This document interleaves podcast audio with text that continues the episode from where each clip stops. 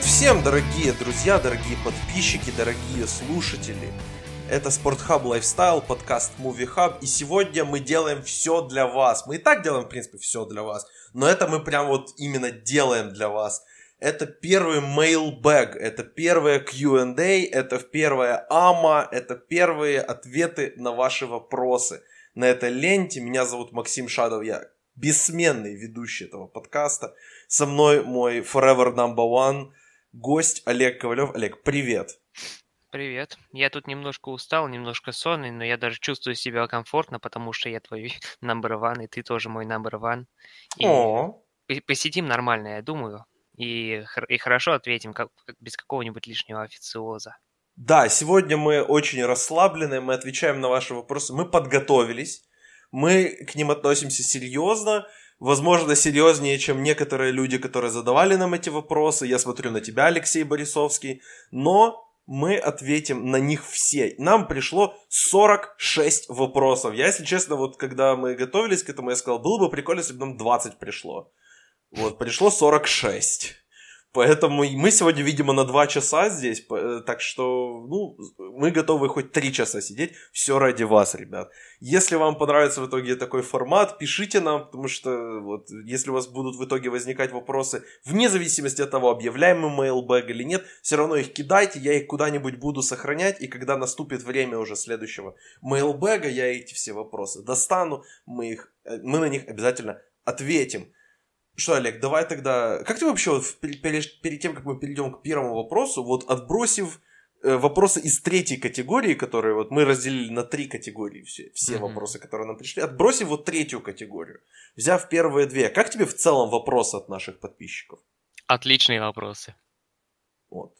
Да. Мне тоже понравилось. Да. Спасибо всем, кто прислал. Спасибо патронам основной ленты Спортхаба. Спасибо подписчикам нашего паблика ВКонтакте. Очень много. В основном все вопросы пришли как раз из этих двух источников, поэтому давай тогда не будем задерживать и перейдем к ним. Мы будем с Олегом по очереди друг другу задавать вопросы. Я mm-hmm. начну. Нет, стоп, или ты начинаешь? Я начну, я начну. Ты начинаешь, да. У нас тут три, три подряд вопроса от э, пользователя под именем Олег М. Первый вопрос Максиму идет. Почему кинокритики хейтят Джокера за пропаганду насилия, при этом спокойно отнеслись к паразитам, у которых на встреч этого самого насилия не меньше? Да, я думаю, что Джокера критики хейтят не за пропаганду насилия, которой, собственно, в Джокере я считаю, что нет. Я думаю, что Джокера за пропаганду насилия хейтят э, так, так называемые либерахи, которых порвало от этого фильма. Почему непонятно, потому что фильм был сделан для либерах, Mm-hmm. А, и где они там нашли, опять же, пропаганду насилия? Но это, мне кажется, ее там нашли до выхода фильма. Когда фильм сам вышел, просто там люди писали блокпосты, которые, типа, вот что там Джокер плохой, вот все такое. В общем, это просто были люди, которым нужно было создать из ничего контент.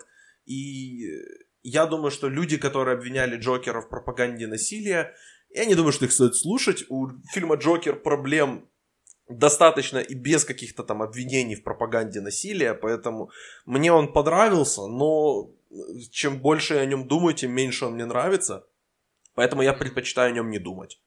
Угу. Ты тебе ну, что добавить, Олег? Ну тут такое дело, что тут э, люди постоянно придумывают какую-то херню, когда им нечем заниматься, и в особенности этим любят грешить журналюги, и, собственно, поэтому у нас такие...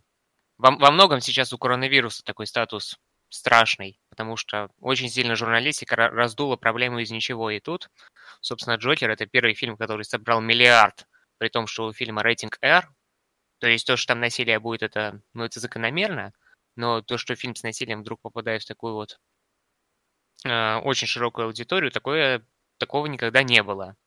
Или было, но не в таких больших количествах. И просто не нужно обращать внимание на то, что кто-то там говорит, не надо вестись на инфоповоды, не надо э, перевестись на кликбейты. Все. Да, я согласен. Как бы фильм Джокер это он, он навсегда останется в сердечке, потому что обзор именно на, ну вернее не обзор, а рецензия именно этого фильма была по, была темой первого подкаста Спортхаб Lifestyle, поэтому он он навсегда останется в наших сердцах, как и Антон Александрович, который с тех пор не появлялся в этом подкасте. Ну, увы. Олег, давай тогда я тебе задам вопрос. Все еще от Олега М. Что, по вашему мнению, важнее в фильме? Атмосфера и визуальный стиль или сценарий? Интересно, что же ты скажешь? Я скажу то, что зависит от фильма. Удивительно, не правда ли? Вот а, действительно удивительно. Да, удивительно. Нет, я, конечно, выбираю такие фильмы, в которых атмосфера и визуальный стиль интереснее, потому что сценарии, ну, скажем так, э, повторяются во многом. Да визуальный стиль, на самом деле, повторяется. Ну, неважно. В общем, э, надо смотреть на то, что хотел сказать автор, в первую очередь. Или то, что пытается сделать фильм, грубо говоря. Если там идет упор на атмосферу и визуальный стиль, наслаждайтесь атмосферой и визуальным стилем. Если идет упор на сценарий, наслаждайтесь сценарием. Просто не нужно требовать от фильма то, больше того, чего он больше, большего не вкладывает. Вот и все. Да, я считаю, что, э, вот, не знаю, может, я тебя тоже удивлю своим ответом, но я скажу, что в фильме важнее визуальный стиль и атмосфера все-таки, потому что кино это визуальный медиум. Давайте да. будем честны, как бы при, все, при всем при том, что, как бы, да, сценарий безумно важен в любом фильме, практически в любом фильме все-таки кино это визуальный медиум, он в первую очередь, как бы, у него, у него есть то, чего нет у книг. У него есть то, чего нет у музыки, чего нет у, э, ну, у многих других, как бы, сфер искусства, э, там, но у него есть как раз визуальная составляющая.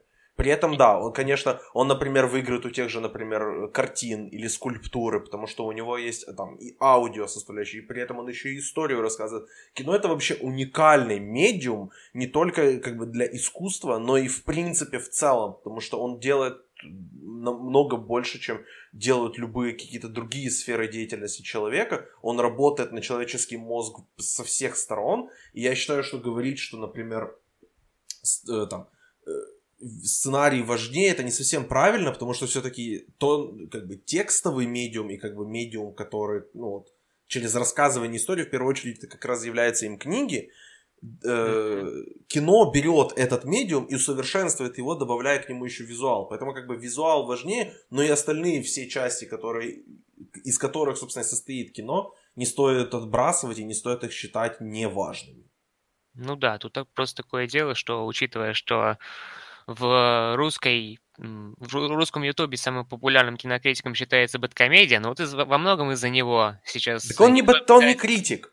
Неважно, но так, так или иначе его считают таким. Во многом из-за него никто не смотрит дальше сценарий и даже не пытается. Поэтому это абсолютно гиблое дело. И хочу, хочу на этом моменте перейти к следующему вопросу сразу же. Uh, опять же, Олег М. Вопрос Максиму. Дани Вильнев с «Бегущим по лезвию» показал не слишком хорошие сборы, хотя при этом сам фильм вышел шикарным. Как вы считаете, почему? В скобочках «Проклятие всех бегущих». Э, видимо, ну, отсылка к тому, что первый «Бегущий по лезвию» тоже, э, тоже провалился в прокате. Сможет ли он не провалиться с еще сложнее и более жан... Э, с еще. М-м. Сможет ли он не провалиться с, с Дюной, которая еще сложнее и еще более жанровая? Хотя то, что фильм выйдет шикарным, Олег М. не сомневается.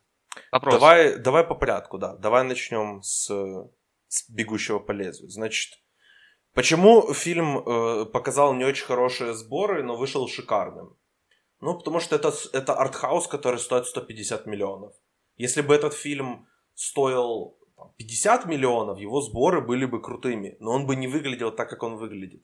Все-таки надо понимать, что это не был продукт, рассчитанный на массового зрителя. Просто ему за счет того, что у него огромный бюджет, появилось такое как бы представление, что у него есть этот, э, этот как бы задел на массового зрителя. Но как «Бегущий по лезвию» Ридли Скотта, так и «Бегущий по лезвию» Дани Вильнева это, это фильм, который не рассчитан на массовую аудиторию, которая приносит там фильму кассу, которая бы окупила конкретно этот фильм. Я думаю, что именно, именно поэтому. То есть, как бы, если бы фильм стоил дешевле, его сборы, то есть то, сколько посмотрело людей этот фильм, считалось бы крутым. Но из-за того, что из-за увеличенного бюджета, э, это и кажется, что вот его посмотрело мало людей, он в, кав- в кавычках провалился в прокате. Я уверен, как бы, что он э, за счет продаж на Blu-ray он там добрал как-то. И, в принципе, студия хоть и потеряла деньги, но незначительные, при этом в любом случае сейчас, э, учитывая текущую эру как бы войны за контент, войны за как, собственно, за создателей этого контента, и там, поэтому Netflix отваливает э, Райану Мерфи и Шонди Раймс э, огроменные просто деньги, поэтому, мне кажется, студии Warner Brothers, которая, если я правильно помню, Warner Brothers продюсировали «Бегущего по лезвию», ну вот неважно, которая это была студия, но для таких студий сейчас важно, вот таких больших создателей, как Дени Вильнев, таких людей, у которых имя знакомо зрителя, может не каждому зрителю, но знакомо все-таки. Э, таким людям, таких людей важно как бы задабривать тем, что ты им даешь, даешь деньги, даешь творческую свободу, даешь им работу. Эти как бы эти студии, они свое где-то доберут, они свои там малобюджетные проекты, они свои, свою прибыль найдут, где получить. Ну, им, ну, то есть э, для студии Warner Brothers казалось бы, что таким проектом может быть Харли Куин, но она провалилась. Ну, сейчас не об этом. Ну, там Джокер тот же миллиард собрал, да? Там вот то, что Джокер собрал такие большие деньги, позволит э, профинансировать массу просто теперь фильмов. Я, я просто понимаю, что нужно Дени Вильневу нужно просто отваливать кучу бабла, чтобы он продолжал делать артхаус. Ты что-то хочешь еще по этой теме добавить или перейдем уже к, э, к части про Дюну? Ставлю палец вверх. Да, по поводу Дюны, я думаю, что Дюна провалится еще сильнее. Потому что Дюна это, по-моему, он стоит просто еще больше. И Дюна это еще более как бы нишевый фильм. Да, у него огроменный просто звездный каст, и может быть это поможет как-то, то есть там фанбои Зендей принесут там ему определенный там парочку миллионов, фанбои Батисты, я вот, например, фанбой Батисты, я пойду принесу ему, ему это там девочки, которые фанатки Шаломе, там еще вот, вот там соберут, фанаты Звездных войн пойдут на Оскара Айзека, и как-то там они где-то там доберут, но в любом случае сейчас ни имена не собирают, ни режиссеры не собирают, собирают только франшизы, э, а исключением из правил становятся единичные какие-то случаи. Дюна это как бы ремейк, но ремейки не всегда собирают. Я думаю, что Дюна это один из тех ремейков, которые слишком сложны будут для массового зрителя. А учитывая, что он еще и выходит на Рождество, и насколько я помню, у него в конкурентах будет какой там крупный фильм, то ли у Диснея, то ли там у, а, у Спилберга West Side Story выходит в то же время, то mm-hmm. там очень сложно будет что-то собрать серьезное. Ну, еще не нужно забывать, что вторая часть за- заранее планируется, поэтому, ну, даже не знаю, ее либо уже готовят э, параллельно с первой, либо, либо нет, но я надеюсь, что вторая часть все-таки будет, потому что запланирована диалогия, и фильм один, он будет неполноценен, скорее всего. Я уверен, что будет диалогия. Хорошо. Мне добавить нечего. Тогда давай я тебе задам вопрос от, э, тоже от нашего, от патрона спортхаба Феликса Ракуна. И я, если мы ставим где-то неправильное ударение, заранее простите. Может это только у меня, но нет ощущения, что Роберту Эггерсу стоит убирать центральный объект из картин. В смысле, ведьма лучше бы работала без самой ведьмы в картине и маяк без самого прожектора. Но мне кажется, хотя по минимуму это не так, потому что ключевая сцена ведьмы, собственно, с появлением ведьмы с э, моментом, когда она просто берет и кричит на детей, самая лучшая сцена за весь фильм, она бы просто не работала, если бы ведьму не показали. И это, это тот момент, в котором разряжается, собственно, нагнетание всей, всей вот этой вот самой атмосферы, нагнетание страха и ужаса, когда вас даже не пугают каким-то внезапным скримером, а вас просто пугают криком и видом вот этой вот женщины, которая там в крови извалялась и, и, и хохочет, глядя на детей. А насчет э, маяка, ну, немножко, немножко другой смысл, то есть его можно было бы не показывать как э, лампу в кадре или, или что-то такое, но я, я на самом деле не вижу, зачем это нужно. То есть, э, что в том, э, что в, том что в этом фильме это такие МакГаффины, которые, ну, правда, зачем их прятать? Я, как, э, у, у Феликса, видимо, какое-то очень тонкое восприятие, на которое я пока что не, не рассчитан, по крайней мере, в отношении этих двух картин. Да, я, я согласен с тобой. Я, для меня ведьма в ведьме работает очень хорошо, и маяк в маяке работает очень-очень хорошо. Поэтому, поэтому я, если честно, не вижу проблемы. Может, может, Феликс потом позже нам сможет объяснить детали, почему он думает, что у него с этим есть проблема. Давай тогда следующий вопрос. Может быть, может быть. Наш любимый Дмитрий Фарук Петухов. А, первый из его четырех вопросов охуительных. Э, отсутствие экранизации какой книги вводит вас в замешательство? Ну, э, я отвечу просто и отвечу сложно. Сначала отвечу просто, никакой. Я очень ценю оригинальные фильмы. Делайте больше оригинальных фильмов. И при этом я понимаю, конечно, что у меня в топ-2 был фильм адаптация книги, но все равно, как бы, чем больше оригинальных фильмов, тем лучше. Для меня нет такого, что срочно нужно адаптировать эту книгу, потому что знаете, что сложно делать? Адаптировать книги! Это очень сложно, потому что переводить что-то из одного медиума в другой медиум всегда сложно. Поэтому я не стремлюсь там увидеть какую-то прям книгу. Но, но, но, если все-таки делать адаптацию, она была в прошлом году, но это был итальянский фильм, я в итоге, он не выходил в кинотеатрах в Польше. Mm-hmm. Я его даже, я его не искал, если честно, нигде на таких, скажем так, не совсем легальных ресурсах, но я его не посмотрел. Фильм называется «Мартин Иден», адаптация книги Джека Лондона, это одна из моих любимых книг. Я бы хотел увидеть современную какую-то э, адаптацию ан- на англоязычном, э, от англоязычного автора, потому что все-таки Лондон англичанин, и я бы хотел увидеть какую-то адаптацию как раз э, британца какого-нибудь.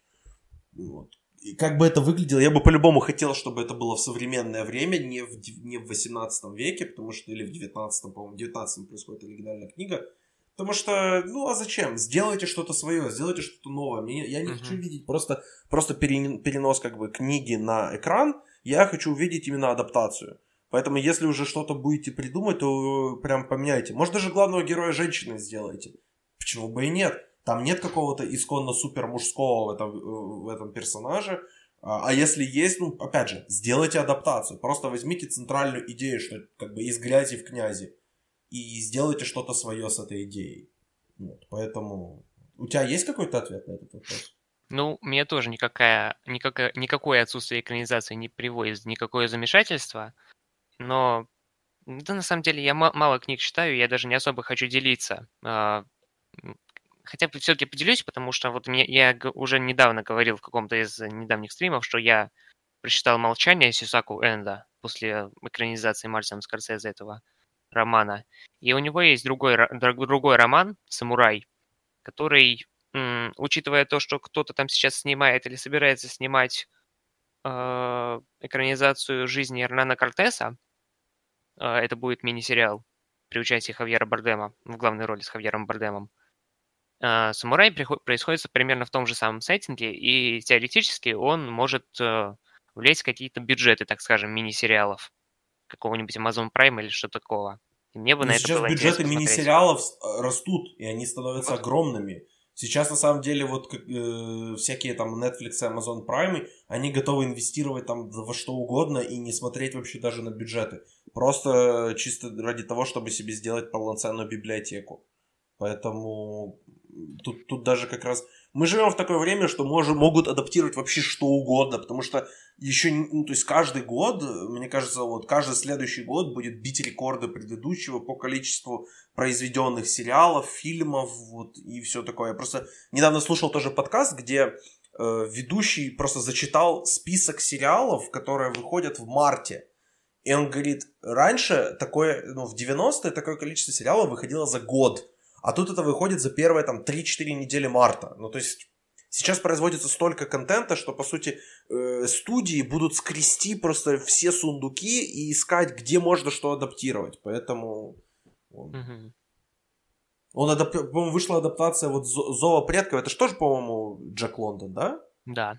Вот, поэтому адаптируйте тут, э, можете и Мартина Идена, или вот, например, книгу «Самурай» адаптируйте, пожалуйста. Это было бы Неплохо. Давай тогда я тебе зачитаю следующий вопрос. Угу.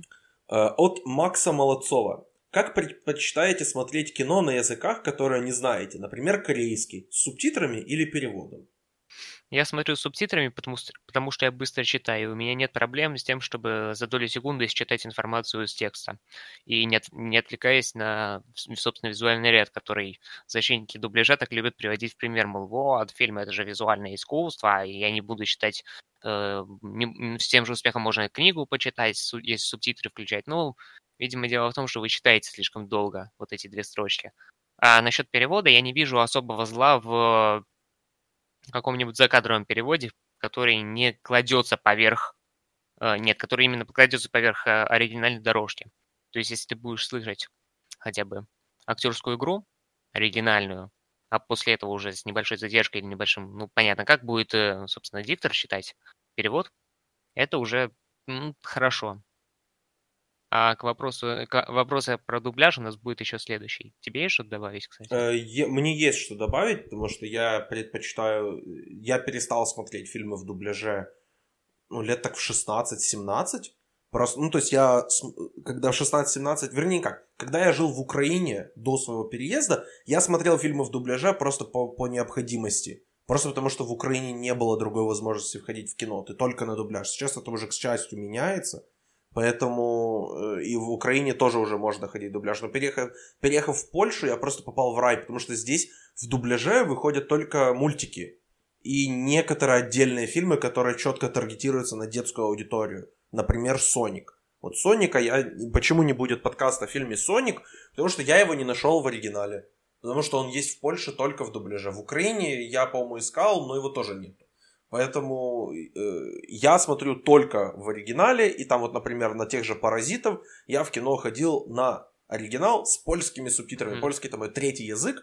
Я нормально смотрел, ничего страшного. У меня он в топе на первом месте французский фильм, который я тоже смотрел с польскими субтитрами. И нормально. Если у вас как бы нету, опять же, проблем с, вот, с как раз с э, скоростью чтения, и у вас реально есть такое, что вы просто не успеваете прочитать реплику персонажа до того, как она пропадает с экрана, я не вижу вообще никаких причин смотреть фильмы в дубляже. Вот просто не вижу никаких причин. Потому что ну, вы просто лишаете себя частично частички фильма, которую, которую создал режиссер.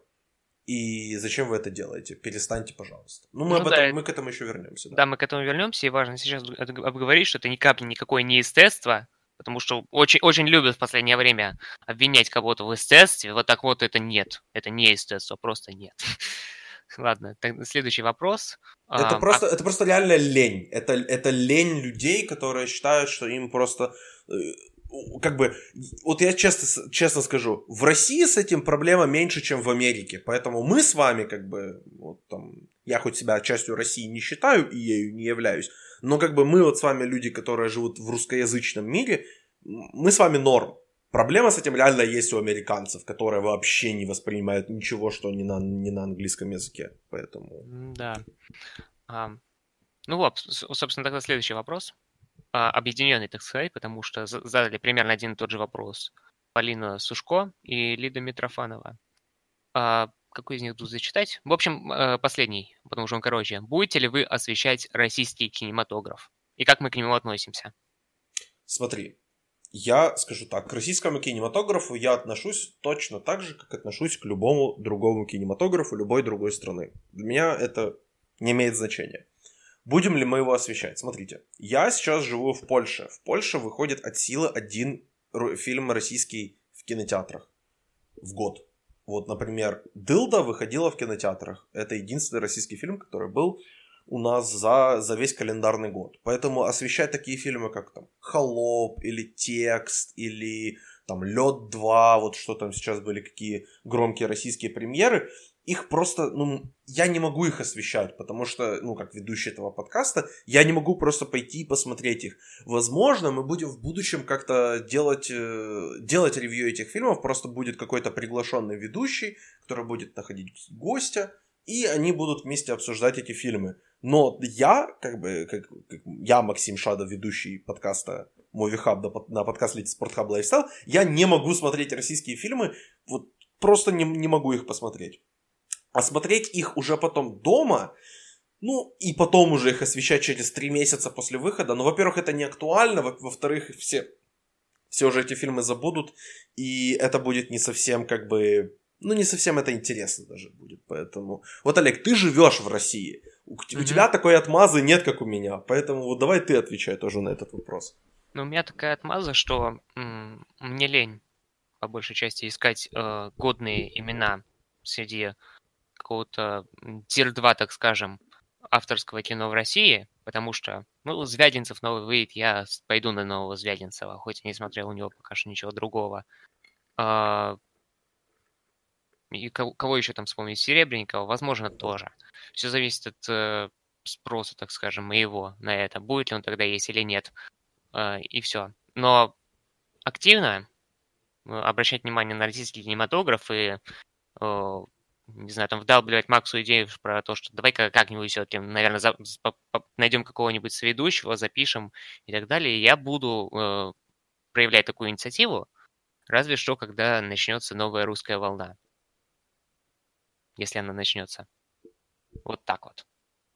Ну да, опять же, у нас будет в марте подкаст с приглашенным ведущим, поэтому может, впослед... впоследствии в будущем где-нибудь такого мы и найдем. Может, вот как раз там, например, Денис или Егор, я, может, им как-нибудь предложу, если будет действительно какая-то крупная э, премьера годного российского фильма, может, я им и предложу провести подкасты вдвоем, чтобы вот они записали там сегмент.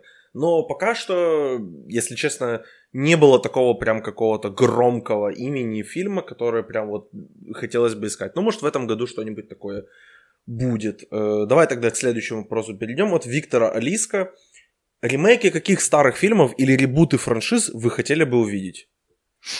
Mm, это тот вопрос, к которому я не подготовился, и если так честно, с кондачка я даже не вспомню. Ремейки старых фильмов.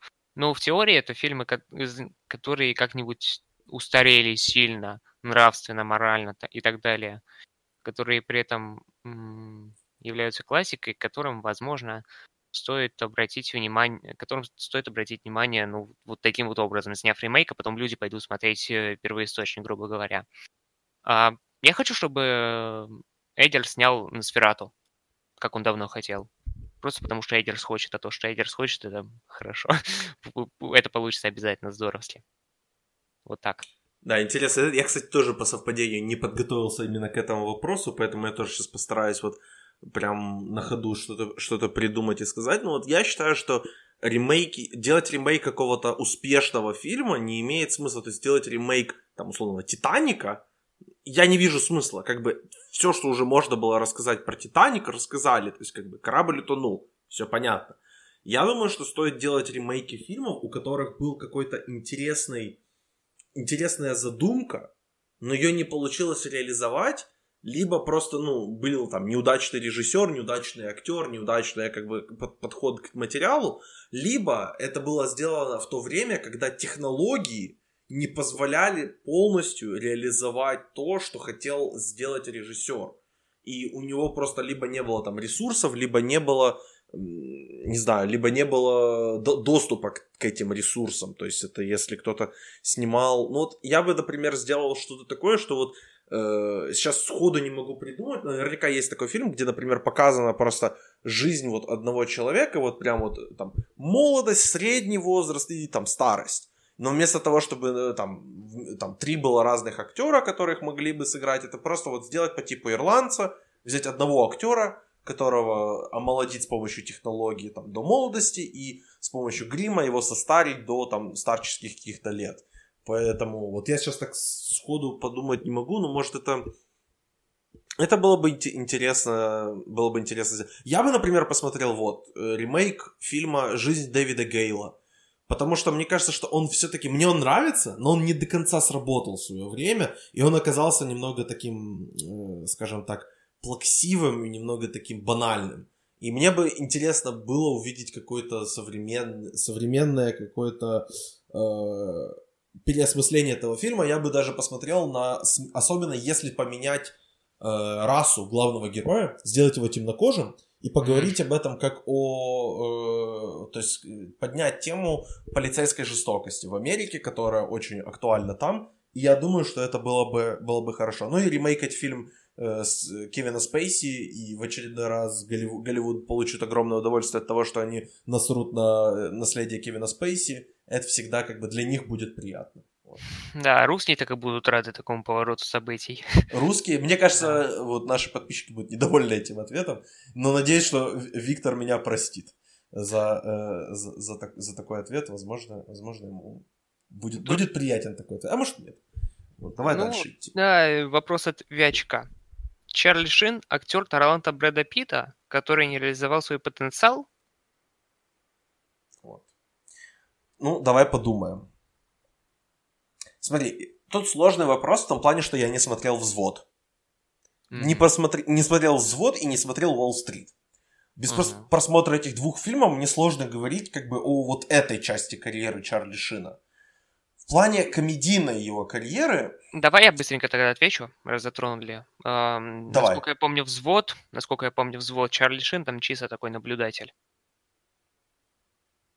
И ага, я ты, не помню, что я имею в виду, как, вот, как, как драматическая роль там у него ничего особенного, да?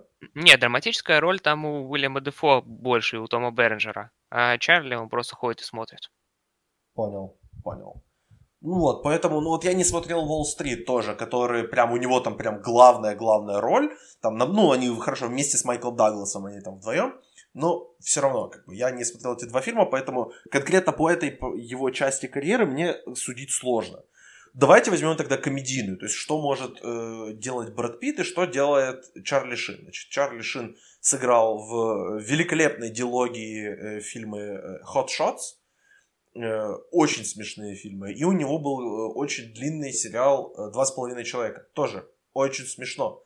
Но вот конкретно по «Два с половиной человека» все-таки э, смотря на него назад, это, во-первых, продукт своего времени, но если взять конкретно работу Чарли Шина в том, в том сериале, ну, он, если честно, просто играет самого себя, и это уже как бы закат его карьеры просто. Поэтому, э, ну, сложно сказать. Брэд Питт все-таки... У Чарли Шина нет такой плеяды ролей, как была у Брэда Питта вообще до его какого-то вот взрыва. То есть у, у Питта прям первые две роли это Тельма и Луиз и... Э, Тельма и Луиза и как, как назывался фильм Тони Скотта по сценарию Тарантино, я забыл. А, настоящая, настоящая любовь. любовь. Вот. вот, как бы он уже там выстрелил, и там можно было понять, что как бы, вау, Брэд Питт. У Чарли Шина вот помимо Уолл-стрит, я не знаю, чтобы у него еще вот были такие какие-то крутые роли, которые прям остались какими-то, там, не знаю, может, незамеченными. Либо, опять же, они, они поэтому и незамеченные, что я их не знаю. Поэтому я поклонник Чарли Шина, мне он нравится, мне его, мне нравится его юмор, мне нравится его умение, вот это его тайминг. Э, а, ну, а, Major League еще с ним есть фильм. Но я тоже это про бейсбол. Опять же, я не поклонник бейсбола, простите, подкасты бейс... про бейсбол на Спортхабе я не слушаю, поэтому я, к сожалению, тоже что-то конкретно по этому фильму сказать не могу.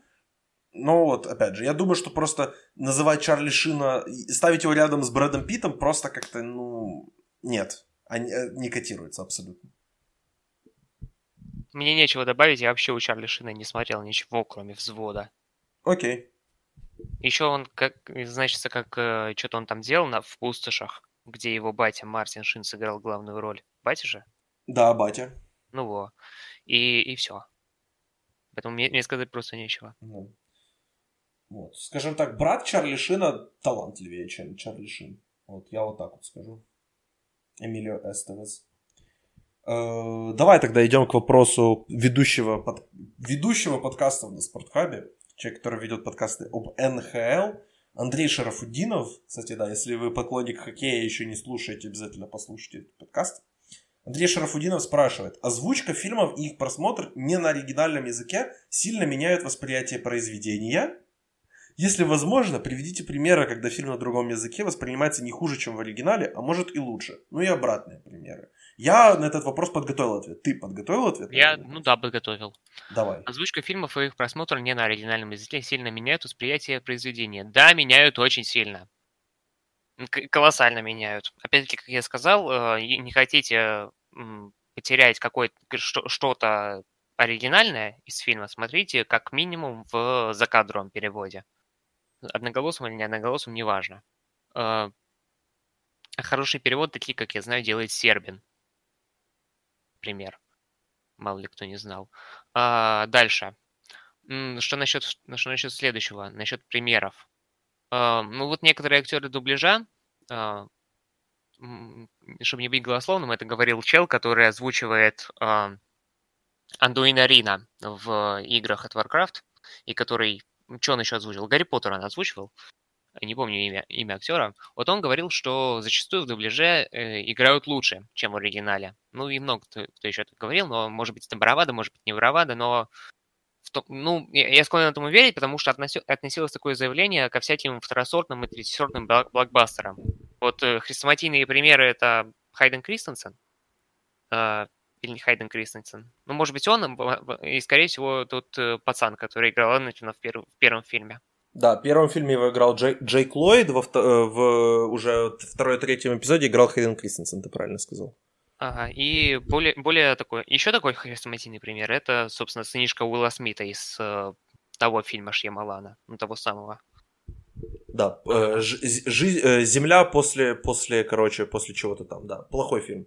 Э, Земля, Бог ее душу, в общем. А, ну, отвечая на, след... на другую часть вопроса, э, так как в дубляже я вообще не смотрю, э, хороших примеров могу назвать крайне мало, но два из них это фильмы Пола Томаса Андерсона и я постоянно их пример привожу, это «Мастер» и «Призрачная нить». Во-первых, они переведе, переведены они отличным э, литературным языком русским. И, и во-вторых, что не менее важно, что вообще, наверное, главная причина, по которой я не буду смотреть дубляж ни за что, это, эти фильмы, они озвучены и обыграны без, ну, без отсебятины, и, что самое важное, не приевшимися голосами. То есть никакого Э, никакого там Антоника, никакого Кузнецова, никакого Ярославцева, никакой Шитовой, которые вы слышите всех и везде, и всегда, и голоса у них не меняются, и они так много озвучивают, что просто повторяются, и вы, собственно, можете по актеру озвучивания угадать, какой актер говорит, даже не, не видя фильм, просто слушая реплики. А, а в этом фильме, ну, в «Мастере», например, Хатина Феникса дублировал э, Тимофей Требунцов, театральный актер, который которого, ну, многие видели наверняка в короткометражке «Проклятие» у Жоры Крыжовникова про, про актера, который э, пытается роль получить. И, типа, вот он работает в детском театре и так далее. Ну, все поняли, о чем речь. А, это было свеже, и мастер, и он и «Призрачная нить», они ощущались так, будто это фильмы, которые можно посмотреть и в русском дубляже, потому что это, ну, отдельное произведение искусства, а потом пересмотреть уже в оригинале. Или наоборот, ну, потому что фильмы или смотрибельные, они прекрасные, потому что Пол Томас Андерсон живой классик. Поэтому, да, вот так. Я добавлю только, вот я согласен со всеми этими, я вот добавлю только, что я ценю как отдельное произведение, не как перевод фильма, а как отдельное произведение некоторые переводы Гоблина. Потому mm. что я вот на днях пересмотрел э, Большой куш, уже после того, как мы записали подкаст про фильмографию Гая Ричи. И я понял просто, что мне, если честно, было смешнее от э, «Борис, хрен попадешь», чем э, Борис, э, как он там, Борис, э, Dodge the Bullet, как-то. Или как-то. Он, по-моему, ну, вот, ну, типа, он, да, он, он типа, Борис Рейзер, но его, у него есть прозвище тоже, что он, э, вот, э, Борис Dodge the Bullet, то есть, ну, типа, что хрен, ну, Борис хрен попадешь просто смешнее. И поэтому вот как отдельное произведение, не как, опять же, перевод фильма, и что я смотрел Большой куш, мне нравится Большой куш, такой смешной перевод Гоблина. Нет, это как бы, если это считать как отдельное произведение искусства, то да, переводы Гоблина очень смешные, но не как, как бы репрезентация фильма. Поэтому вот, э, я так считаю. Ну, по крайней мере, то, что он делал с Гаем Ричи. Да. Да, э, давай тогда, э, тогда твой, э, ты вопрос мне должен задать сейчас, да? Да, я тебе должен задать следующий вопрос. Интересно он тут оформлен. Э, э, Иван Гречишкин. Ну, я зачитаю вопрос, как он есть. Берлинале? Да, там вопрос взят с Фейсбука, но я, если честно, забыл, как бы, мне было лень копировать сам вопрос, там просто Иван попросил нас поговорить, э, вот как-то сказать что-то, пару слов о Берлинале. Я в, в, решил как бы не делать полный обзор всего, всего этого дела, потому что, ну, я предпочитаю такие вот на фестивальные обзоры смотреть так немножко издалека и предпочитаю уже как бы ждать сами фильмы, если что-то прям достойное есть, оно дойдет до кинотеатров. Я вот для себя выделил один, вопро... один фильм. Он называется «Первая корова». Это фильм от студии А24. Mm-hmm. Он рассказывает интересную историю, там, это 19 век, Дикий Запад, э, и там герой из Китая по имени Лю и его друг повар Печенька, они по ночам прокрадываются в сарай э, какого-то там богатого человека и втихаря доят его корову, после чего из того молока они делают пончики и продают их. И как бы, ну и потом их, их там вроде как раскрывают. И это очень хороший фильм, судя по тому, что пишут о нем критики. И это А24, у них есть определенная марка, и просто весь вот этот странное абсолютно описание э, фильма меня, меня заинтриговало. Я даже не проверил, кто режиссер у этого фильма. Э, Келли Райхард. Вот. Келли Райхард. А что она еще сняла? Обход Мика, насколько я помню. Ну, она такая нишевая режиссер. Да, поэтому вот меня, меня она заинтересовала этот, э, этот, этот фильм, да, вот она, что еще сняла, несколько женщин пару лет назад с Лорой Дерн и Кристен Стюарт, э, ночные движения, обход Мика, Венди и Люси, Старая радость, Ода, Болоте старика. Это... Я не знаком с ее фильмографией, но вот разве что в фильме «Несколько женщин» слышал, но не смотрел его. Поэтому, ну, меня, меня прям вот именно чисто по описанию она заинтересовала, поэтому я надеюсь, что будет что-то интересное. Давай тогда идти к след. Ты, ты по-моему, говоришь, говорил, что ты... Да нет, я на, я на самом деле посмотрел на страничку с оценками критиков русских. У меня есть ответ все-таки. Давай. А, я, я добавлю три фильма, которые интересны. Ну, к первой корове, потому что она мне интересна. Тут, тут, тут какое дело? Тут э, я вижу три имени режиссеров. Я, собственно, фильм выбираю по именам режиссеров, которые мне интересны, но которых я еще не открывал. И, в принципе, э, если не начну открывать к тому моменту, это будет, э, эти фильмы будут, наверное, хорошим вариантом для начала знакомства с э, творческим путем каждого из них. Кристиан Пецель привез Ундино, зачитаю синопсис каждому, наверное. Молодой историк Ундина работает гидом в Берлине. После того, как парень бросил ее ради другой женщины, она узнает, что проклята. Интересно. А, следующий фильм – это режиссер Хон Сан Су, э, кореец. Корейцев сейчас все, все будут любить очень сильно. А, ну, собственно, что, в Корее происходит? В Корее такой кинематограф, который э, авторская и Зрительское кино он объединяет очень сильно. И там есть и Пон Джун Хо к этому относится, и Чханук Пак и так далее. А вот э, есть такие два режиссера, собственно, Хон Сансу вот этот, и Ли Чандон, который «Пылающего» снял поэзию и «Тайное сияние», которые они более фестивальные.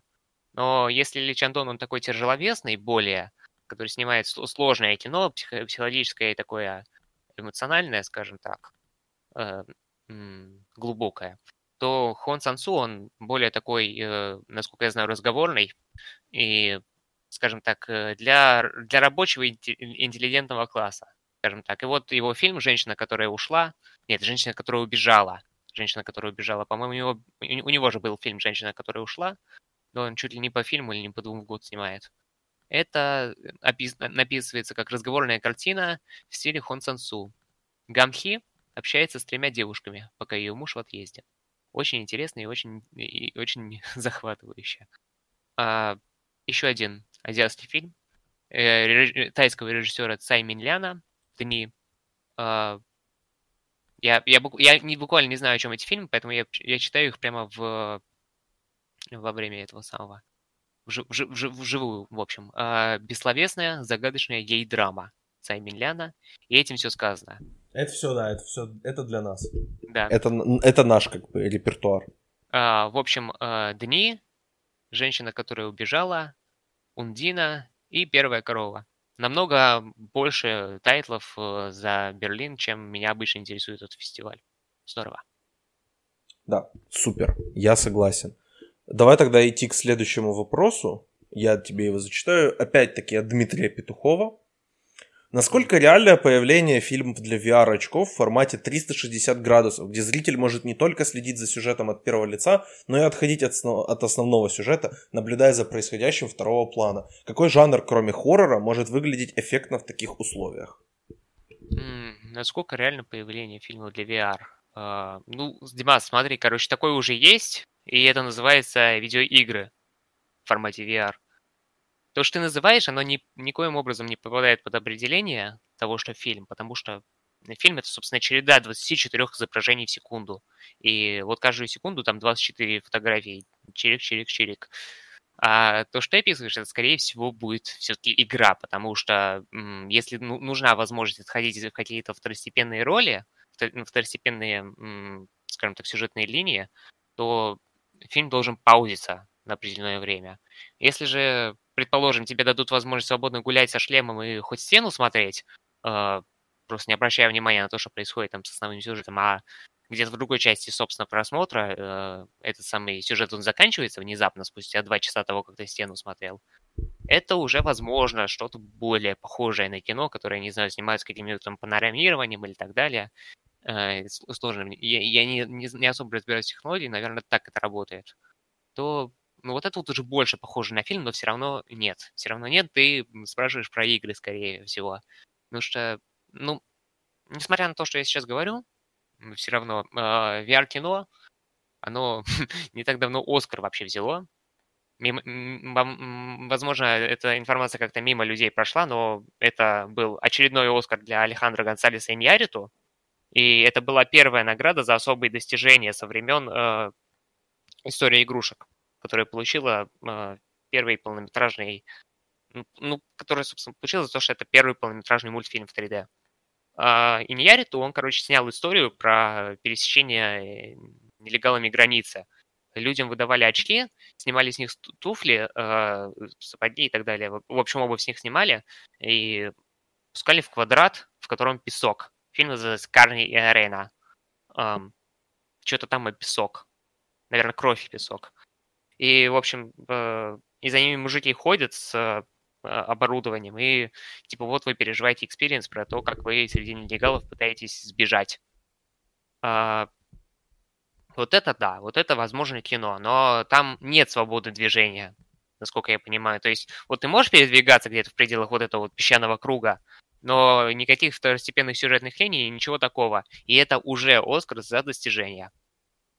Насчет э, какой жанр, кроме хоррора, может эффектно выглядеть в таких условиях, ну так как мы разобрались, что это все-таки будут игры, а не фильмы, то будет популярен шутер от первого лица или какой-нибудь кооп MMORPG в стиле VR-чата. Все.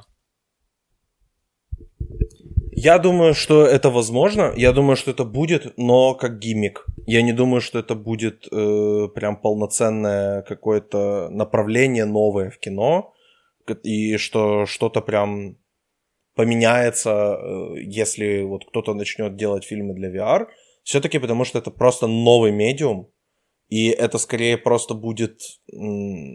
Это, это будет что-то новое, это уже не будет кино.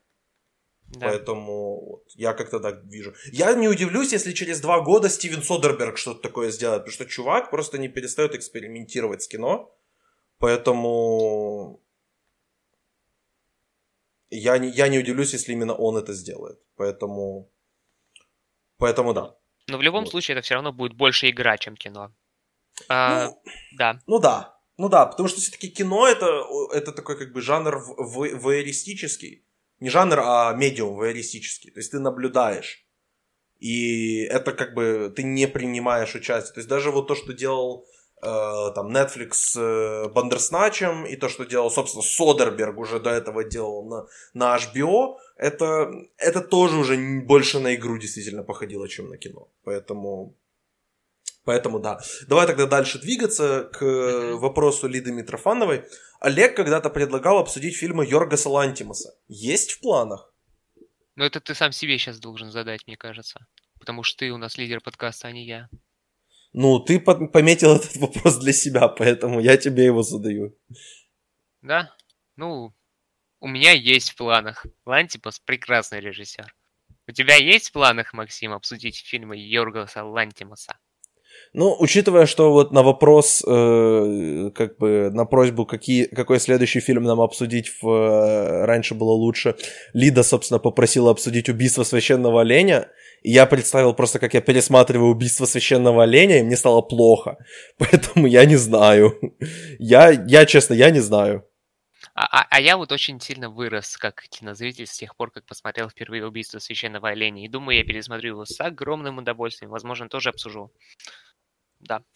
Э, так, смотри, я, я бы не исключал, возможно, когда выйдет следующий фильм Лантимаса, мы как раз к нему приурочим выпуск фильмографии, где мы все это безумство обсудим. Но пока что, то есть, скажем так, у меня план э, подкастов расписан на ближайшие два месяца. В ближайшие два месяца подкаста про Йоргаса Лантимаса не будет. Вот. Это, это все, что я могу сказать на данный момент. Э, давай, давай следующий вопрос. Ну, все-таки ты немножко проебался, потому что два раза подряд прочитал э, вопрос, но неважно, я прочитаю, собственно. Зеленый это, это, это мне вопросы. Красный это тебе. А, сори. Да. Ну, но я зачитаю все равно. Э, Феликс Ракун. Вопрос. Нет желания на подкаст иногда приглашать людей с противоположным мнением, чтобы своего рода дебаты устраивать. Но вообще он мне помечен, поэтому я бы хотел сказать коротко. Э, если такое устраивать, я, я очень люблю срачки. И для того, чтобы это, это было как-то цивильно, нужен модератор, как минимум. А теперь э, авторитетное мнение автора подкаста, собственно. Я вот согласен абсолютно с тем, что ты сейчас сказал. Э, обязательно нужен модератор, но э, я бы хотел делать подкаст дебаты, но не знаю, как бы э, могу ли я, то есть у меня нету опыта модерирования, у меня нету какого-то Э, скажем так, у меня нету какого-то навыка модерирования, потому что вот даже когда, например, я веду подкасты с Егором Кускиным, надеюсь, что он не обидится на то, что я скажу, потому что, ты, честно, не в обиду ему сказано, но Егор любит как бы очень длинные речи двигать. И порой как бы для подкаста, ну как бы, как я считаю, по крайней мере, никто не жаловался, но я считаю, что иногда как бы лучше как бы иногда передавать слово друг другу, и у меня нету как бы такого умения навыка очень как бы вовремя его и не так, чтобы не обидеть, и так, чтобы было не, в, не вредило обсуждению, вовремя его прерывать и направлять в другое русло. У меня это не получается. А у модератора это должно получаться, получаться. То есть, если кто-то и будет модерировать подобного рода дебатные подкасты, это буду не я я буду скорее в них участвовать, потому что я тоже люблю срачи. Ну, из вот. того, что ты описал, кстати, можно Ярика попробовать позвать, потому что он, э, например, вот, э, ну, я типа такой ведущий на наших э, дополнительных, раньше было лучше без тебя. Но на самом деле Ярик перехватывает инициативу, я ему еще говорю, что вот ты, ты, ты знаешь, меня бесишь, короче, вот ты, Максим, потому что, э, ну, есть такой немножко официоз э, в, в отношении на, подкастов с тобой записывается, когда вот это вот э, оно чувствуется будто интервью, то есть ты, э, при этом ты еще высказываешь свое мнение, но все равно есть такое типа, а, а вот что ты думаешь по этому поводу? Это, на мой взгляд, звучит немножко фальшиво, и ну да, ты, ты сам признаешься, что у тебя немножко не получается, и это, собственно, мне кажется, что это две взаимосвязанные вещи. Вот эта вот фальшивость и неумение переключаться э, и прерывать человека. А вот у Ярика это получается отлично, он меня прерывает вообще как батенька. И их, и хорошо вводит в диалог таким образом, что он, собственно, звучит как диалог. Вот. Я просто лю- люблю давать людям высказать свои мысли. Поэтому я считаю, что если тебе есть что сказать, говори. Вот, поэтому, а тебе, Олег, есть что сказать. Поэтому я просто тебе говорю, говори. И ну, я, я всегда знаю, что тебе, у тебя есть мнение, и тебе есть что сказать. Поэтому... Да. Поэтому я и даю тебе говорить. Э, спасибо. А, так, э, кто задает следующий вопрос? Скажи, ну, пожалуйста. Красный это вопрос тебе. Давай тогда ты читай. Я его задаю. А, фамилия, ударение. Ладно. Виктор Алиска. Надеюсь, правильно произнес. Вот я также ставил ударение, опять же, Виктор. Если мы неправильно ставим ударение, сори. Как относитесь к классическим фильмам о Джеймсе Бонде? Есть ли любимые? Коннери в 2020 году закрыли бы за харасмент? Смотри, никак не отношусь к классическим фильмам о Бонде, ничего не смотрел, кроме Данила Крейга, и, если честно, не стремлюсь вот дальше Пирса Броснана, дальше, да, да даже я только GoldenEye хочу посмотреть, и все.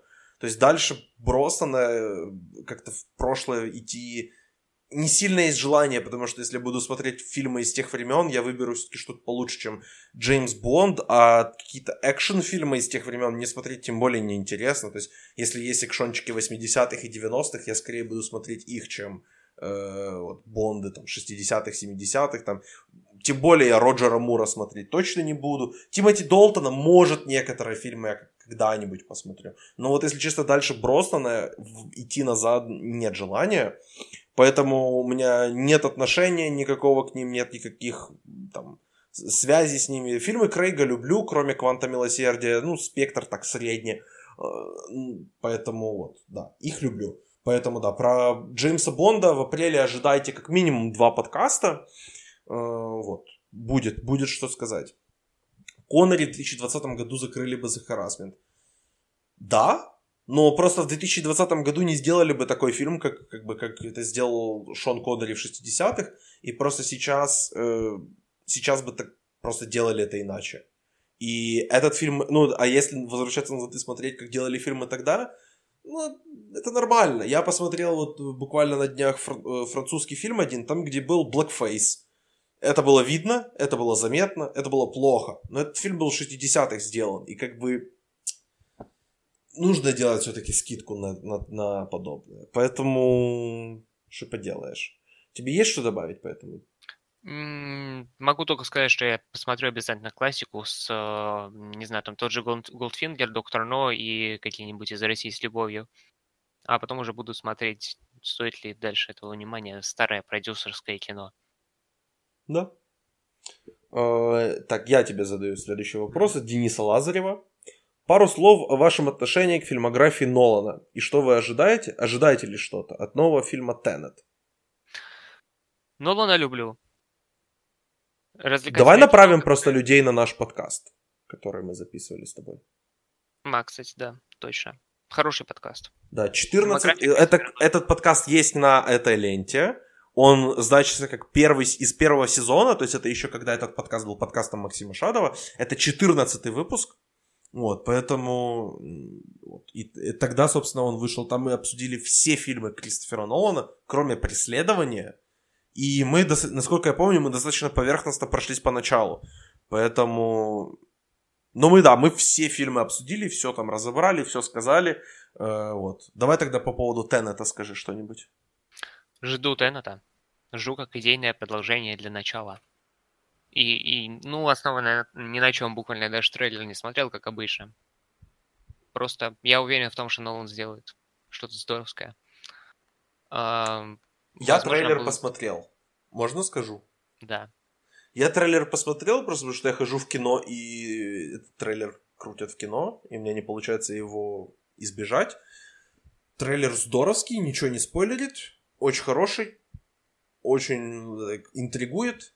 Джон Дэвид Вашингтон выглядит очень круто, Роберт Паттисон няшка, поэтому да. Теннет жду. Хоть я и, и я и не поклонник Нолана, но мне нравятся его некоторые фильмы, но я понимаю, что сейчас как бы вот таких режиссеров ивентов осталось, ну, их все меньше и меньше.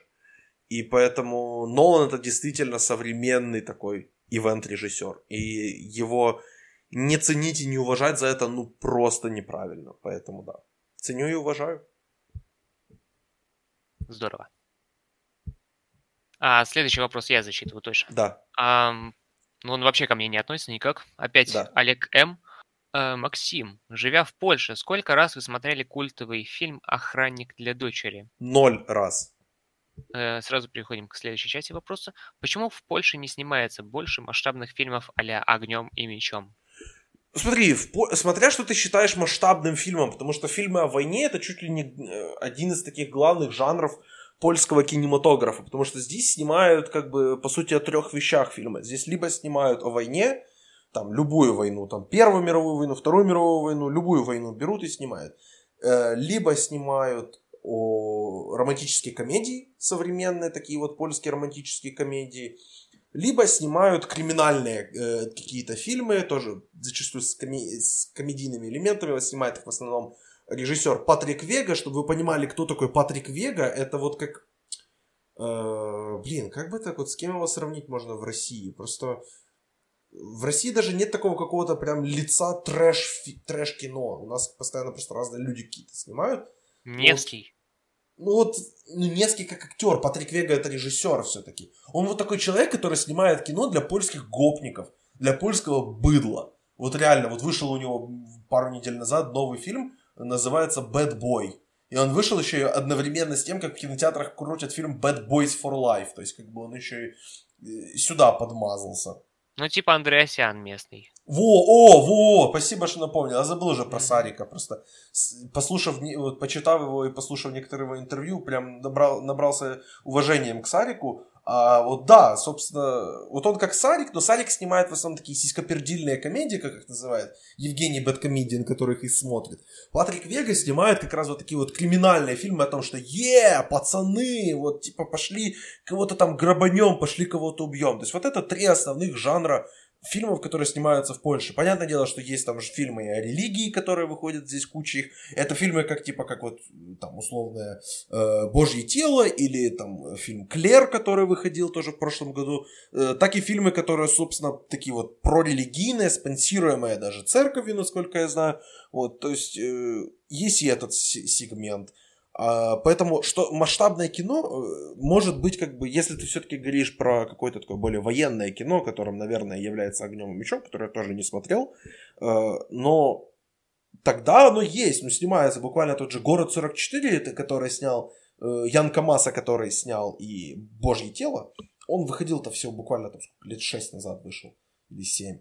То есть как бы все снимают в Польше кино. Просто что сейчас как бы масштабное кино, которое снимается, это в основном как раз вот эти криминальные боевички, такие пацанские. Поэтому... А качественное кино из Польши выходит каждый год. То есть э, его либо снимает либо Павликовский, либо выстреливают какие-то другие режиссеры единично. Поэтому, да, хорошие фильмы в Польше есть. Их даже искать особо не надо, они есть. Вот.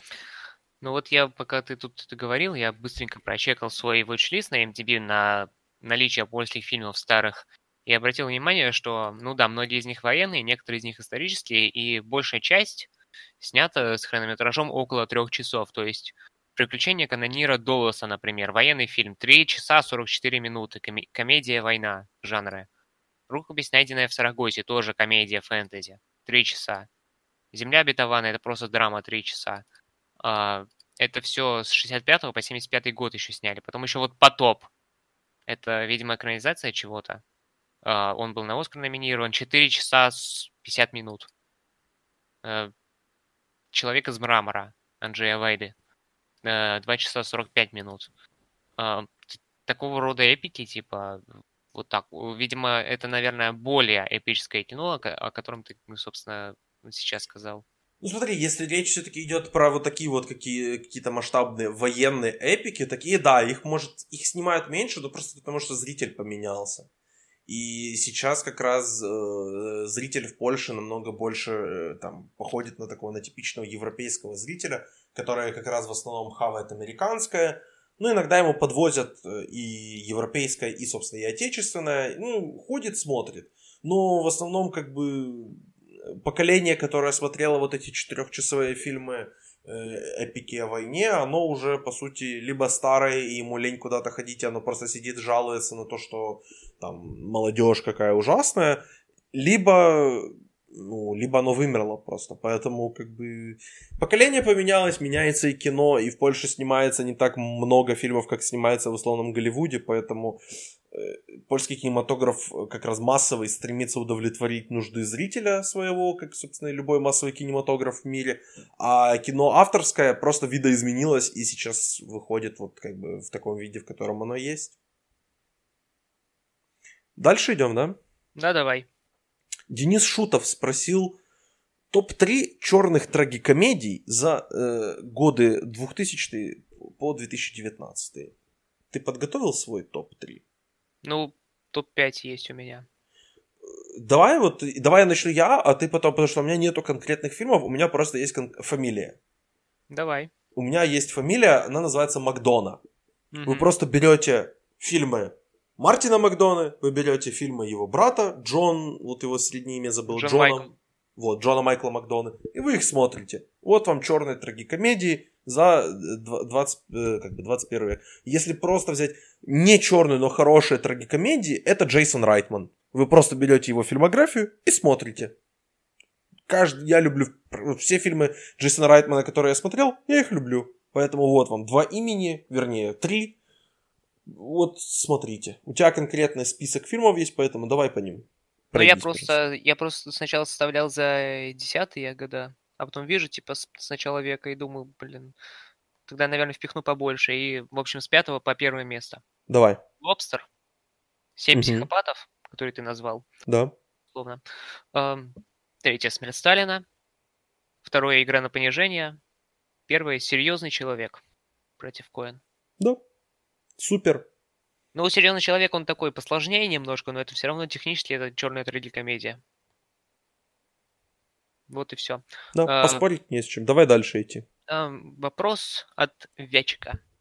Если смотрите сериал Керен, ака шучу у нас в переводе, какую оценку дадите сериалу в целом и игре Джима Керри в частности?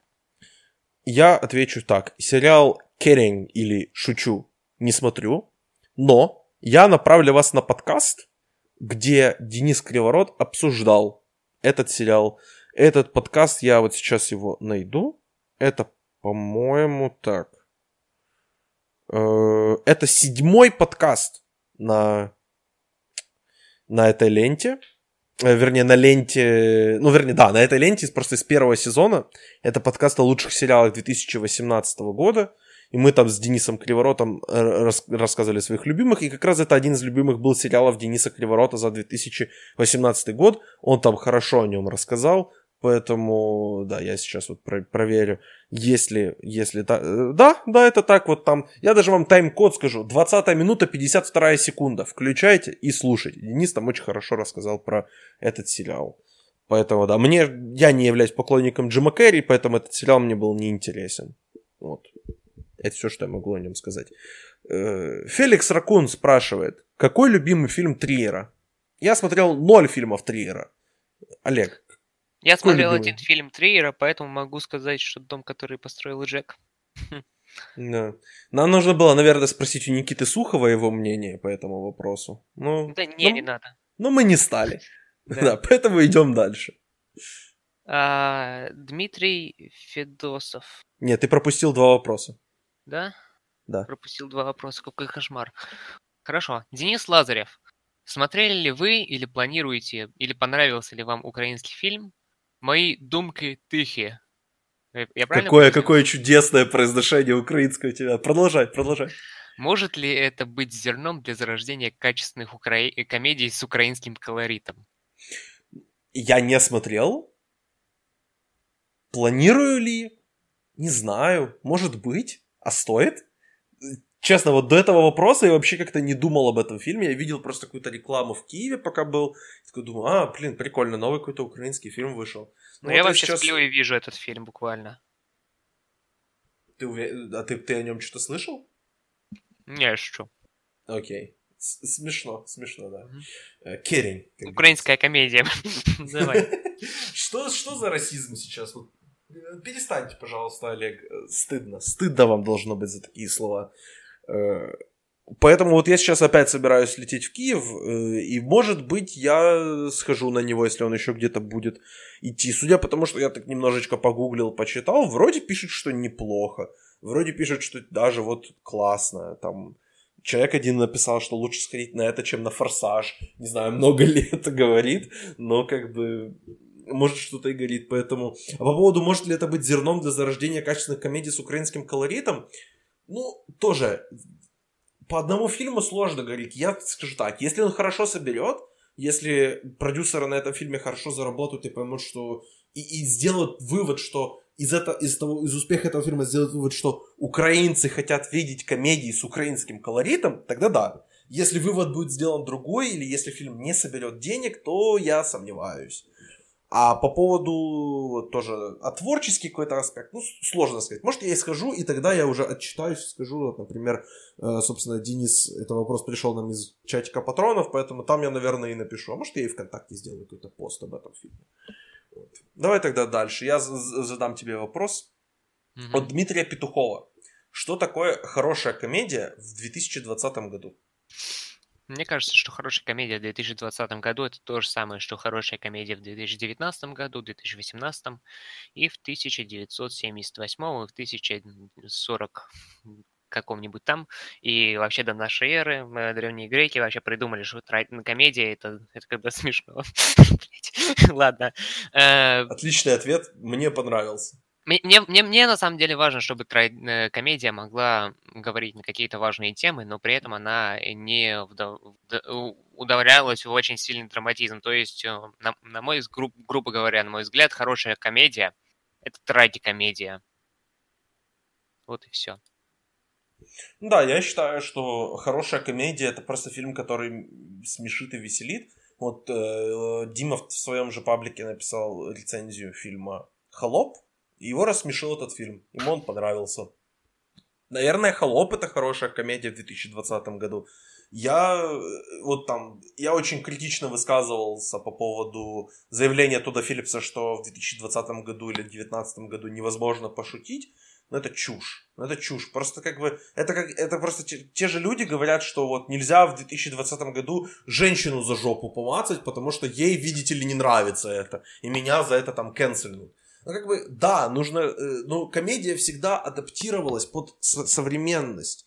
То есть, например, э, то возьмем Карлина того же. Карлин зашел, потому что он там говорил шесть слов, которые нельзя произносить на телевидении. Его арестовывали за то, что он говорил эти слова. В те времена нужна была такая комедия. Там. Эдди Мерфи шутил, э, вот, поездка в Америку была в 88 году. Или там, не знаю, Дулитл был в 90-х. То есть эти фильмы нужны были тогда, и они заходили тогда. Просто комедия видоизменяется. Сейчас, если комедия становится там более, не знаю, более направленная в сторону женщин, ну потому что люди наконец начали замечать, что женщины тоже ходят в кино, и женщинам тоже хочется смотреть на, не знаю, на смешные какие-то ситуации, которые смешны только женщинам, потому что только женщины с ними знакомы. Ну, это как история знаменитая Тины Фэй, которая хотела в комедийном шоу Saturday Night Live сделать скетч о месячных но его просто не, не хотели пропускать, потому что мужики не считали его смешным. Почему? Потому что у мужиков нет месячных, и мужики просто не знают ситуации, связанными с месячными, которые являются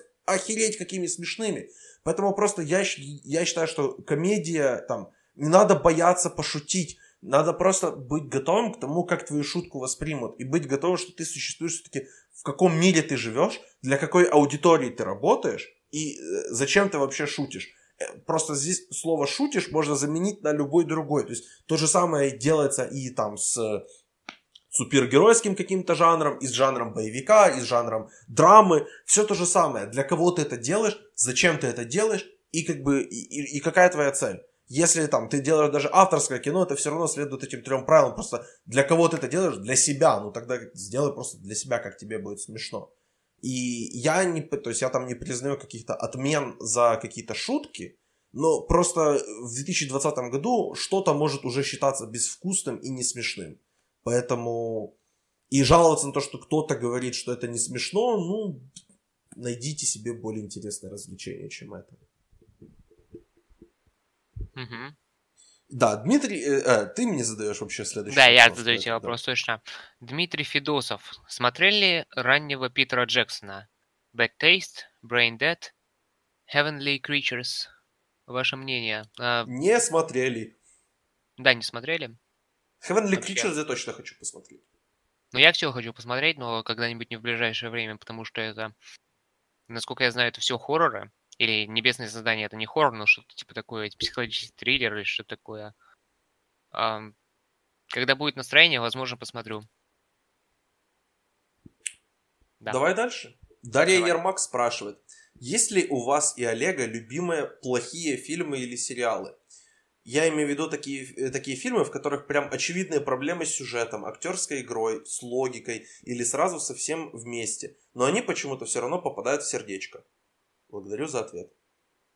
М, У меня такая есть э, проблема небольшая. Я плохие фильмы не смотрю. А когда смотрю, то забываю. Но есть один фильм, конечно, который э, во многом уже стал э, крутым уже в постпродакшне, грубо говоря, очень сильно грубо говоря, потому что вот прошел постпродакшн. Э, у истории вообще, у фильма вообще интересная судьба. Короче, его сняли за 100 долларов э, в стране Уганда. Э, режиссер накладывал, э, не знаю где, на коленки буквально какие-то визуальные эффекты с э, летящим вертолетом, охерительно нарисованным. Все, наверное, уже прекрасно понимают, о каком фильме я говорю. Это «Кто убил капитана Алекса». По крайней мере, те, кто слышали, знают, что это за фильм. А, и в один момент у просто вот на студии выключили свет, из-за этого потерялась еще большая часть хронометража, или не большая часть, но как минимум половина. В итоге фильм есть на Ютубе в хронометраже 64 минуты, с комментариями режиссера Айзека Навуаны. И это, это просто смешно с того, что он э, на, ходу буквально при, придумывает, комментирует сюжет, сам, сам же своих шуток усывается, и это просто, по-моему, это гениальная мета-ирония. Но очевидно, что это уган- угандийский боевик за 100 долларов, который, за 100 долларов, да, за 100 долларов, в котором э, монахи кунг-фу просто пытаются от- отомстить за убийство капитана, которого да хрен знает, кто убил.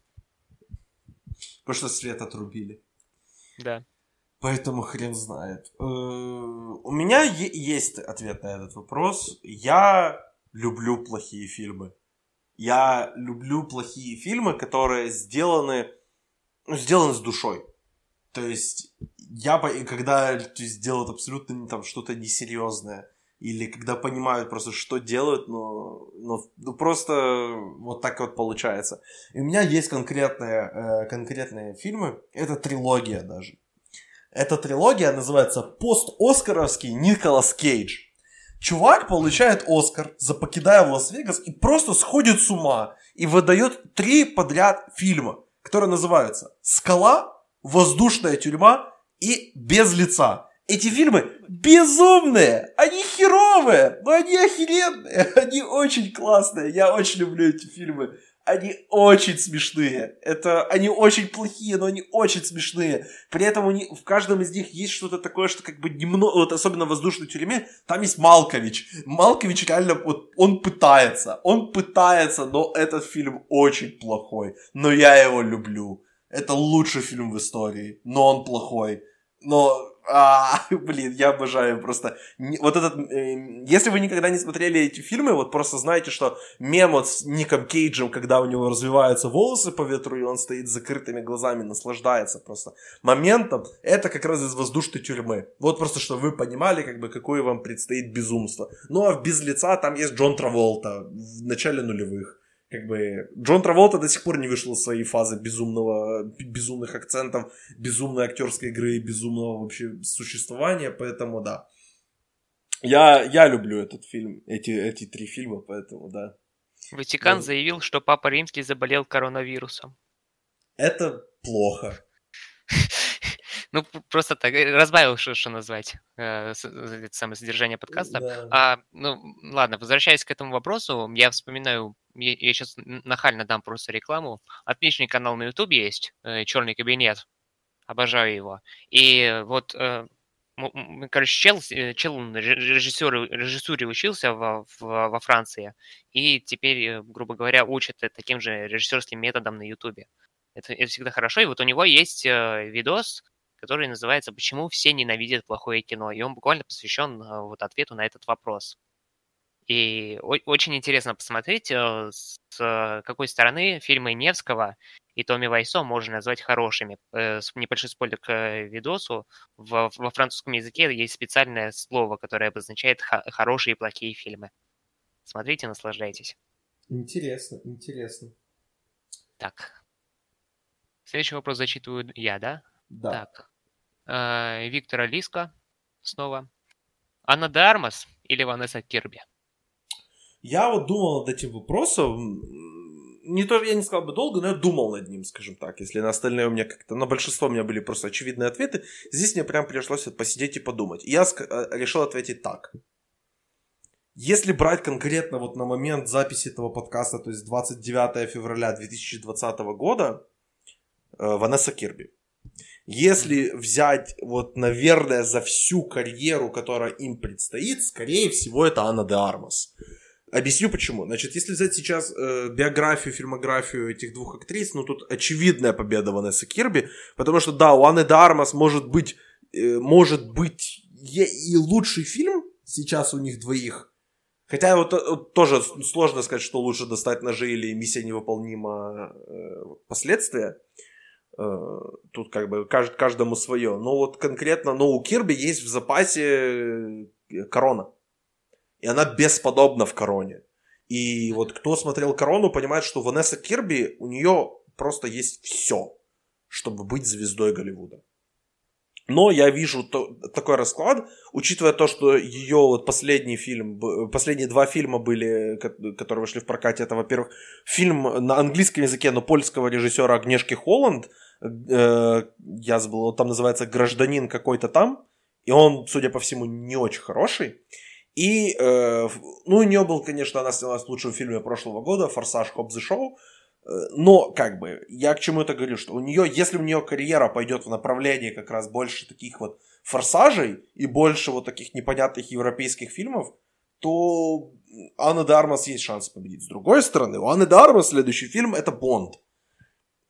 То есть, может, и она пойдет в этом направлении. Но у нее также в этом году выходит фильм, где она играет Марилин Монро. И а, тут может быть вообще все что угодно. Это может быть либо роль, которая принесет ей номинацию на Оскар, а может быть полным провалом. Поэтому я все-таки сделаю ставку на то, что фильмография будет лучше у Анны Дармас, но на данный момент лидирует из них двоих Ванесса Кирби. Ой, как актриса Анна Дармас, как женщина Ванесса Кирби. Идем дальше. Давай. Дмитрий Петухов спрашивает, опять. Если Оскар начнет награждать игры за кинематографическую и сюжетную составляющую, то какая игра заслужила получить подобную награду? Ну, смотри, уже формулировка, опять-таки, откровенно хуевая идея выдавать закоснелым академикам на оценку какие-то там видеоигры, которые мало того, что никому не всрались там, если они не соберутся вдруг э, приглашать туда в отдельную какую-то категорию Кадзиму, блядь, Кори Барлога, это, и кого-нибудь там еще Нила Дракмана. Бобби э, Котика. Бобби Котик. Бобби Котик, Питера Молине, блядь. Э, Анджея Сапковского. Анджея Сапковского, Лукаса Поупа, да.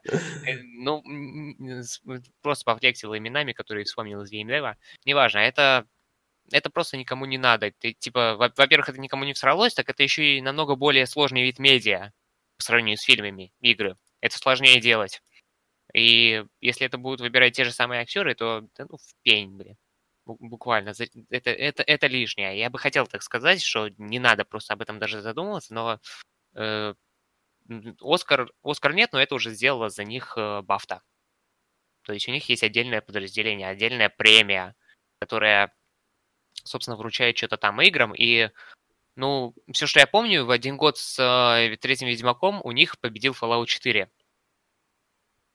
Это говорит обо всем, но вот чисто, чисто так, чтобы не, не ответить на твой вопрос, чтобы ответить на твой вопрос э, по поводу, какая игра заслужила получить подобную награду, я просто прочитаю за последние два года, какие фильмы побежали в соответствующих категориях. То есть э, лучшему фильму соответствует там лучшая игра, лучшему режиссеру это лучший дизайн, лучшему сценарию лучший нарратив, лучшая кинематография, условно говоря, наверное, художественные достижения.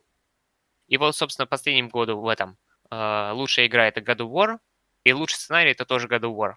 А лучший режиссер и лучшая кинематография это Return of the Obra Dinn. Э, в предыдущем году, году вообще было сложно. То есть, например, Оскар, зачастую как вы, вы, высчитывают. В последнее время это дало сбой, но типа если режиссер лучший победил, ну, лучший режиссер взял фильм, и он возьмет фильм. Вот так вот. Коряво объяснил, все поняли. А в предыдущем году вообще был полный разброс в этих четырех, в этих четырех категориях. То есть лучшая кине, не кинематография, а лучшие художественные достижения. Это Hellblade, Senua's Sacrifice. Лучший сценарий Night in the Woods. Игра, про которую я вообще ничего не знаю. А, лучший дизайн Super Mario Odyssey. А лучшая игра What Remains of Edith Finch. И ни, ни одной награды Зельде? Ни одной награды Зельде. Ну, Зельда, mm. она разве тогда была? Ну, кстати, э, не буду сейчас проверять или буду? Да не надо.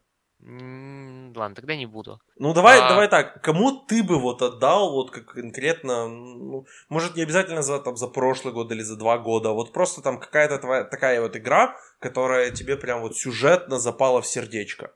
Сюжетно, сюжетно, ну, то есть... Сюжетно это запросто. Сюжетно это God of War. Сюжетно это оба дополнения к Ведьмаку, да и сам третий Ведьмак. Это Каменные сердца, прекрасный сюжет. Это Кровь и вино, не менее прекрасный сюжет. Эм... Кого бы еще вспомнить? Я не так много в игры играю. За, за это десятилетие это может быть еще Bioshock Infinite. Это оригинальные Bioshock в том числе. Это Spec Ops The Line это... Не буду больше уебываться, наверное, хватит на этом. Много, много игр, которые могли бы получить Оскар, но Оскар не лезь, пожалуйста. Assassin's Creed 2, я скажу вот так. Assassin's Creed 2, но он старше просто. Ну, да, он, по-моему, уже даже... Не, он с этого 10... Ну, как бы он с десятых, по-моему. Но тут опять-таки еще такой момент, что вот типа как ты будешь изучать, э, оценивать э, тот же самый сюжет, например, в играх Souls, в Bloodborne. Bloodborne одна из лучших игр вообще, в принципе. А, И как это поставить на одну планку с, например, Firewatch, который чисто такой ин- интерактивный кинчик, грубо говоря, который буквально, ну, так, такую игру могла сделать студия A24, наша любимая. Да. И Секиро, у Секиро хороший сюжет, мой любимый. м, и я его не проходил еще. Э, Я только по мемчикам знаю. А, понятно. Здорово. И что? Мне тоже нравится. Ну тогда тебе еще сказать? Ты отвечала и уже. Не, не, мне нечего сказать. Я в игры не играю. Я играю в фифу и в Хитмана. Поэтому, Да, ты в игры не играешь, действительно. да. А, Дарья Ермак. Период, когда киноакадемия активно обсуждала введение новых номинаций на премии «Оскар», была популярна тема о том, чтобы ввести номинацию за лучшую озвучку персонажа. О, это я тоже не подготовил, кстати. Если бы такую категорию все-таки ввели и решили бы номинировать актеры за все время, актеров за все время, то, то кто бы, на ваш взгляд, был номинирован? Топ-5 актеров, актрис, которые подарили свой голос каждому, ай, какому-либо герою фильма или мультфильма. Итак, я составил топ-5. У меня, не знаю, может, немножко грустно. Я, на самом деле, не слишком много времени на это потратил. Но это так... Мгм. Но я потратил на это время. Вот Я не углублялся слишком сильно. У меня вышло в итоге три мультфильма и два фильма. Э, Но я выбрал для себя так. Э, Скарлетт Йоханссон за фильм «Она». Мгм. Я выбрал Джеймса Эрла Джонса. Берите любую часть Звездных войн. Ну, давай возьмем Империя наносит ответный удар. За озвучку Дарта Вейдера. Э, Я выбрал Робина Уильямса за озвучку Джина в Алладине. Э, Я думал, кого взять из истории игрушек. Я остановился на своем любимом перформансе. Это Уоллес Шон. Он озвучил динозавра Рекса. И э, Пейдж О'Хара за ее великолепную игру в фильме «Красавица и чудовище». Я выбрал этих пяти. Пятерых. Ну, то есть тут по Джеймсу Эрлу Джонсу и Робину Уильямсу говорить как-то особо нечего.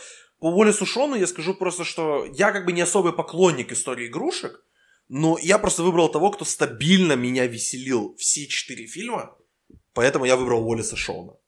Ам, по поводу Скарлетт Йоханссон, ну там просто фильм «Она» — это великолепный фильм, не зря мы его включили в нашу любимую, нашу десятку, вернее, 12 лучших фильмов десятилетия, поэтому, да, Скарлетт Йоханссон прекрасная. И Пейдж О'Хара — это когда ты берешь оперную певицу петь песни в твоем фильме, э, ты сделал все правильно. И она как поет, так и, собственно, играет. Белл в «Красавице чудовище» замечательно. У меня к ней претензий вообще не было, и ее песни шикарные. Поэтому, да, это, это выбрал я. Понятно, что там можно вспомнить того же Джеймса Эрла Джонса за роль Буфасы, можно еще повспоминать там другие, э, других актеров из э, диснеевских каких-то э, фильмов, там тоже, например, я не знаю, Кристен Белл взять за Frozen, допустим, или Мгм. я вот там Pixar, ну, как бы только историю игрушек взял, то есть есть та же Эми Поллер, например, за головоломку, можно взять э, Гаэля Гарсию Берналя за Коко, я, ре- я остановился на вот этой пятерке. Вот, может, ты еще кого-то добавишь? Не обязательно сма- пять, ну, просто вот кого ты Я, я- я подписываюсь под э, Робином Уильямсом, я подписываюсь под э, Скарлетт Йоханссон, я подписываюсь, не, не помню, кто кого-то там еще назвал, поэтому не скажу, на под ком я еще подписываюсь. Ты просто э, нагло проебал самую главную вообще победителя в этой категории. Смотри, я который- хотел взять из 2001, если ты про него, Ага, да. но я не смотрел смотрел. 2001, поэтому Хорошо, как бы... тогда я могу назвать Дуглас Рейн за голос Хэлла 9000 из э, «Космической Одиссеи». Конечно, Это, ну, просто, это ну, нечего тут говорить. Это лучшая а, актерская работа голосом в истории кино. На мой взгляд. Не, не. Джеймс Эрл Джонс за Дарта Вейдера все-таки лучше. Ай, Космическая Одиссея в, на несколько голов выше э, всей первой трилогии Звездных войн вместе взятой. Несмотря на то, что первая трилогия Звездных войн, она сильна своего рода. Особенно если закрыть глаза на шестую часть. И я не буду с тобой на- об этом спорить, и поэтому сразу еще добавлю фильм «Аномализа», в котором э, всего три человека роли озвучивали. Э, Дэвид Тюэльс, э, Дженнифер Джейсон Ли и Том Нунан. Б- Двух последних особенно отмечу, потому что, ну, Тюэльс, он э, просто вот главный, главный мужик, э, этот самый бел, белый мужик в фильме. Нафиг его. Дженнифер Джейсон Ли, у нее и сюжетно обусловлено то, чтобы, что ее голос нужно выделить в этом фильме. А у Тома Нунана, который озвучил просто, так скажем, всех остальных в этом фильме, его нужно озвучить, э, его нужно отметить хотя бы просто вот за саму концепцию. Чарли Кауфман прекрасный режиссер. А он снял этот фильм, по-моему, он только его написал. Он его снял. Ну, okay. учитывая, что он э, с каким-то там этим самым мультипликатором это делал, ну да, он, он числится как режиссер. Окей. Okay. Идем дальше? Да, идем дальше. Э, Лида а... Митрофанова спрашивает. Это же я спрашиваю, правильно? Да, это я спрашиваю. Какая, по вашему мнению, лучшая сцена в кинематографе? Тоже не подготовился. Ладно, тогда, тогда же лучше будет с кондачка назвать э, просто вот, когда вспоминаю сцены, мне вспоминается «Горящий дом» и «Зеркало Тарковского». Мне вспоминается концовка «Апокалипса сегодня», мне вспоминается э, «Битва с черным рыцарем» из Монти Пайтона «Священной играли». Да, это хорошая сцена. Да, мне, мне вспоминается «Всадник», появляющийся из «Миража» в Лоуренсе Арийском. И мне вспоминается сцена сцена танца Вавилонской блудницы из Метрополиса 27 года. Пока хватит. Пять. Я подошел к этому вопросу так. Я не знаю, какая сцена лучше в кинематографе. Я не знаю. Просто не знаю. Поэтому я выбрал просто свою любимую. Та сцена, которая мне каждый раз, каждый год, когда я ее смотрю, она мне доставляет просто нереальное удовольствие. Это это какая-то... Это вершина просто э, как бы апогей моего года. Я живу, проживаю этот год для того, чтобы досмотреть до сцены того, как Ханс Грубер падает с высоты на Катоме Плазы. Это mm. вообще то, ради чего существует жизнь. Поэтому да. Как говорил великий классик, Епикаей, motherfucker. Вот. Да, пойдет, хороший выбор. Я понимаю, что ты недоволен. Мне Да посрать. мне пофиг, нормально, нормально. Че недоволен? Давай, ладно, просто перейду тогда к следующему. Читай дальше. А, Алексей Ревазишвили. А, делаете почаще подкасты с фильмографиями.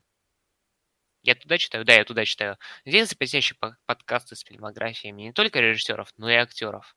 Интересно, есть ли у вас топы актеров и актрис? Кто в них? Почему они в них? И меняются ли они со временем? Ты тут э, actress guy, отвечай. Да. Uh, ну, по поводу делайте почаще подкасты с фильмографиями, ну вот как раз я думаю, какой следующий сделать. Я думаю, что в апреле выйдет следующая фильмография. Это будет она, скорее всего, посвящена актеру. Uh, вот думаю еще, как это сделать.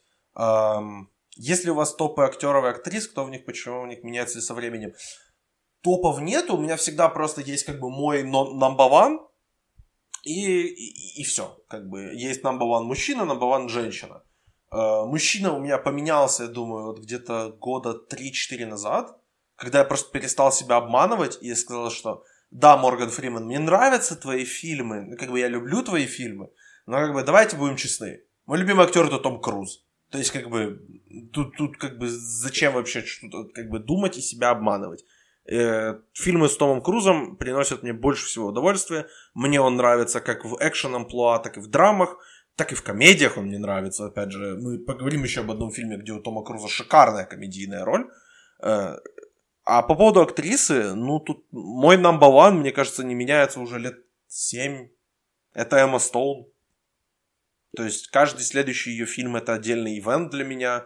Я думаю, что вот когда выйдет ее следующий фильм, я сделаю фильмографию Эммы Стоун, потому что почему до сих пор нету фильмографии Эммы Стоун, надо это сделать.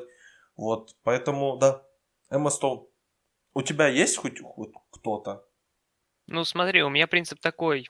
Э, так как я смотрю на имена режиссеров в первую очередь, актеры туда в, подпадают под критерий скорее разборчивости. И ну, чем меньше у него каких-то таких спорных проектов или э, чисто коммерческих, тем для актера, на мой взгляд, круче.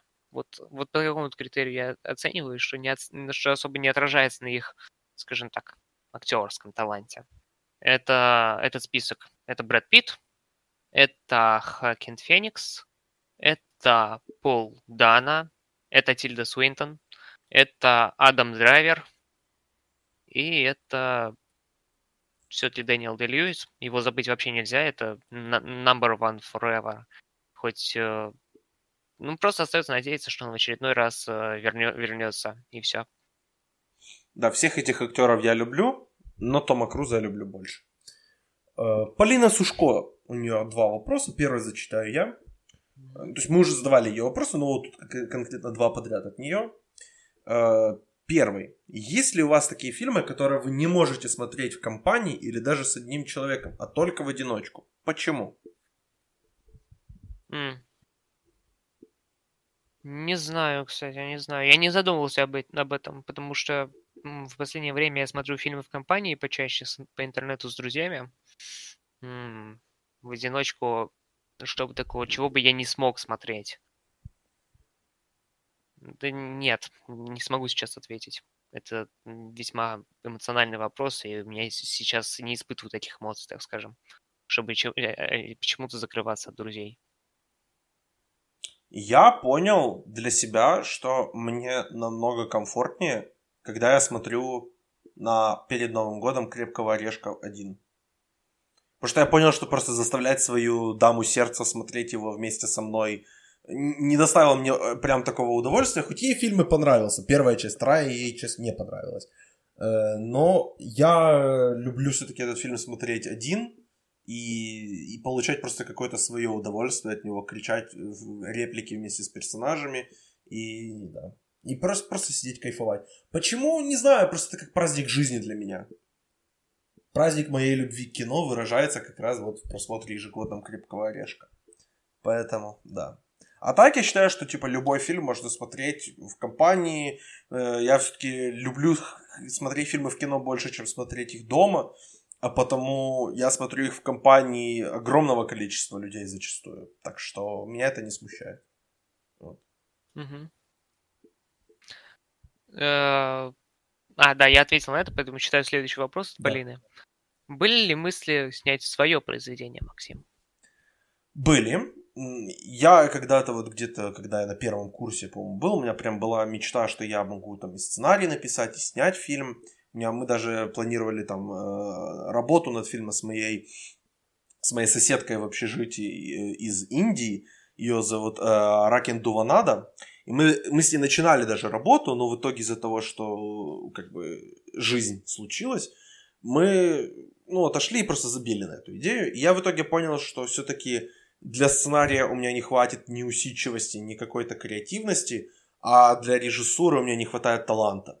Поэтому я, если когда-либо и буду работать в кино, то я скорее хочу, я вижу себя в роли продюсера, в роли такого то исполнительного продюсера, то есть человека, который создает все условия для того, чтобы творец творил, находит деньги, там, предоставляет локации, предоставляет там, ну, вот все, чем занимаются, собственно, продюсеры в кино, вот я скорее себя вижу в этой роли, чем э, в роли как бы творца. Потому что mm-hmm. мне больше нравится за тем, смотреть за тем, как работают люди, которые намного более изобретательные и креативные, чем я, чем и, и предоставлять им атмосферу для работы, чем пытаться как бы самому что-то что сделать. Мне больше нравится сидеть и, и, и разговаривать о том, как, как умные люди делают что-то классное. Да. Ты не хочешь отвечать на этот вопрос? Да не, почему? Я вообще надеюсь, что со временем, э, не знаю, ты станешь моим продюсером, а я буду твоим режиссером. Потому что у меня было, у меня полным-полно мыслей, какие произведения можно снять. У меня идеи есть, у меня просто гла- главная мысль сейчас даже не думаю ли я снять это, я думаю, как это снять и как, собственно, начать. С чего начинать, э, с короткометражек или, или сразу писать сценарий и пробиваться, или что-то такое. Как вообще, в принципе, э, какая нужна база для этого. Потому что я сейчас занимаюсь видеомонтажом, я его изучаю детально. Э, готовлюсь к тому, чтобы начать снимать со временем. И из, из этого, наверное, что-то должно вырасти. Вот и все. Да, было бы неплохо. Я думаю, мы сработаемся с тобой. Э, Лида Митрофанова, очередной ее вопрос. Есть ли у вас критерии для выставления оценки фильма? Например, почему вы поставите 7 баллов, а не 6? Ну, выбор между семью и шестью зачастую самый сложный. Э, оценки условные, поэтому мне бы не хотелось особо долго задерживаться на этом, на этом моменте, но просто, э, например, у развлекательного фильма критерий совершенно не такой, который у авторского. Абсолютно очевидно. Э, почему 6, а не 7, например? Почему я поставил «Сердцу ангела» сначала 7, а теперь переставил на 6, который мы обсуждали в последнем подкасте? Потому что, объективно говоря, этот фильм не настолько уж и хорош, несмотря на то, что он и держит напряжение. Так, не, не держит напряжение, но, собственно, он хорош, но и при этом не очень, не в чем-то плох. А, это тяжело сказать, но, условно говоря, 6 это выше среднего. 7 это хорошо. А, критерии у всех разные, и, и ими сейчас э, делиться я не вижу особого смысла, потому что, опять ли, это все условно. Просто, скажем так, это потому что десятка, это более того, это еще наверняка ресмотрибельный фильм. Но с другой стороны, если фильм не ресмотрибелен, это не значит, что он плохой, и он не может считаться даже шедевром. Просто все зависит еще и от настроения, э, когда ты смотрел этот фильм и когда ты выбирал ему оценку. Поэтому э, это всего лишь числа, которые не значат ничего. Я поэтому не люблю обсуждать в подкасте, называть оценки. Я поэтому перестал Антона называть в подкаст, потому что он требовал, чтобы я оценку фильму ставил. Шутка. Э, я просто считаю, что у меня нет критериев, и мои оценки, они, по сути, берутся из потолка. Поэтому я не как-то стараюсь обсуждать, обсуждая вообще фильмы в этом подкасте, я очень редко выставляю им оценку. Потому что не вижу смысла.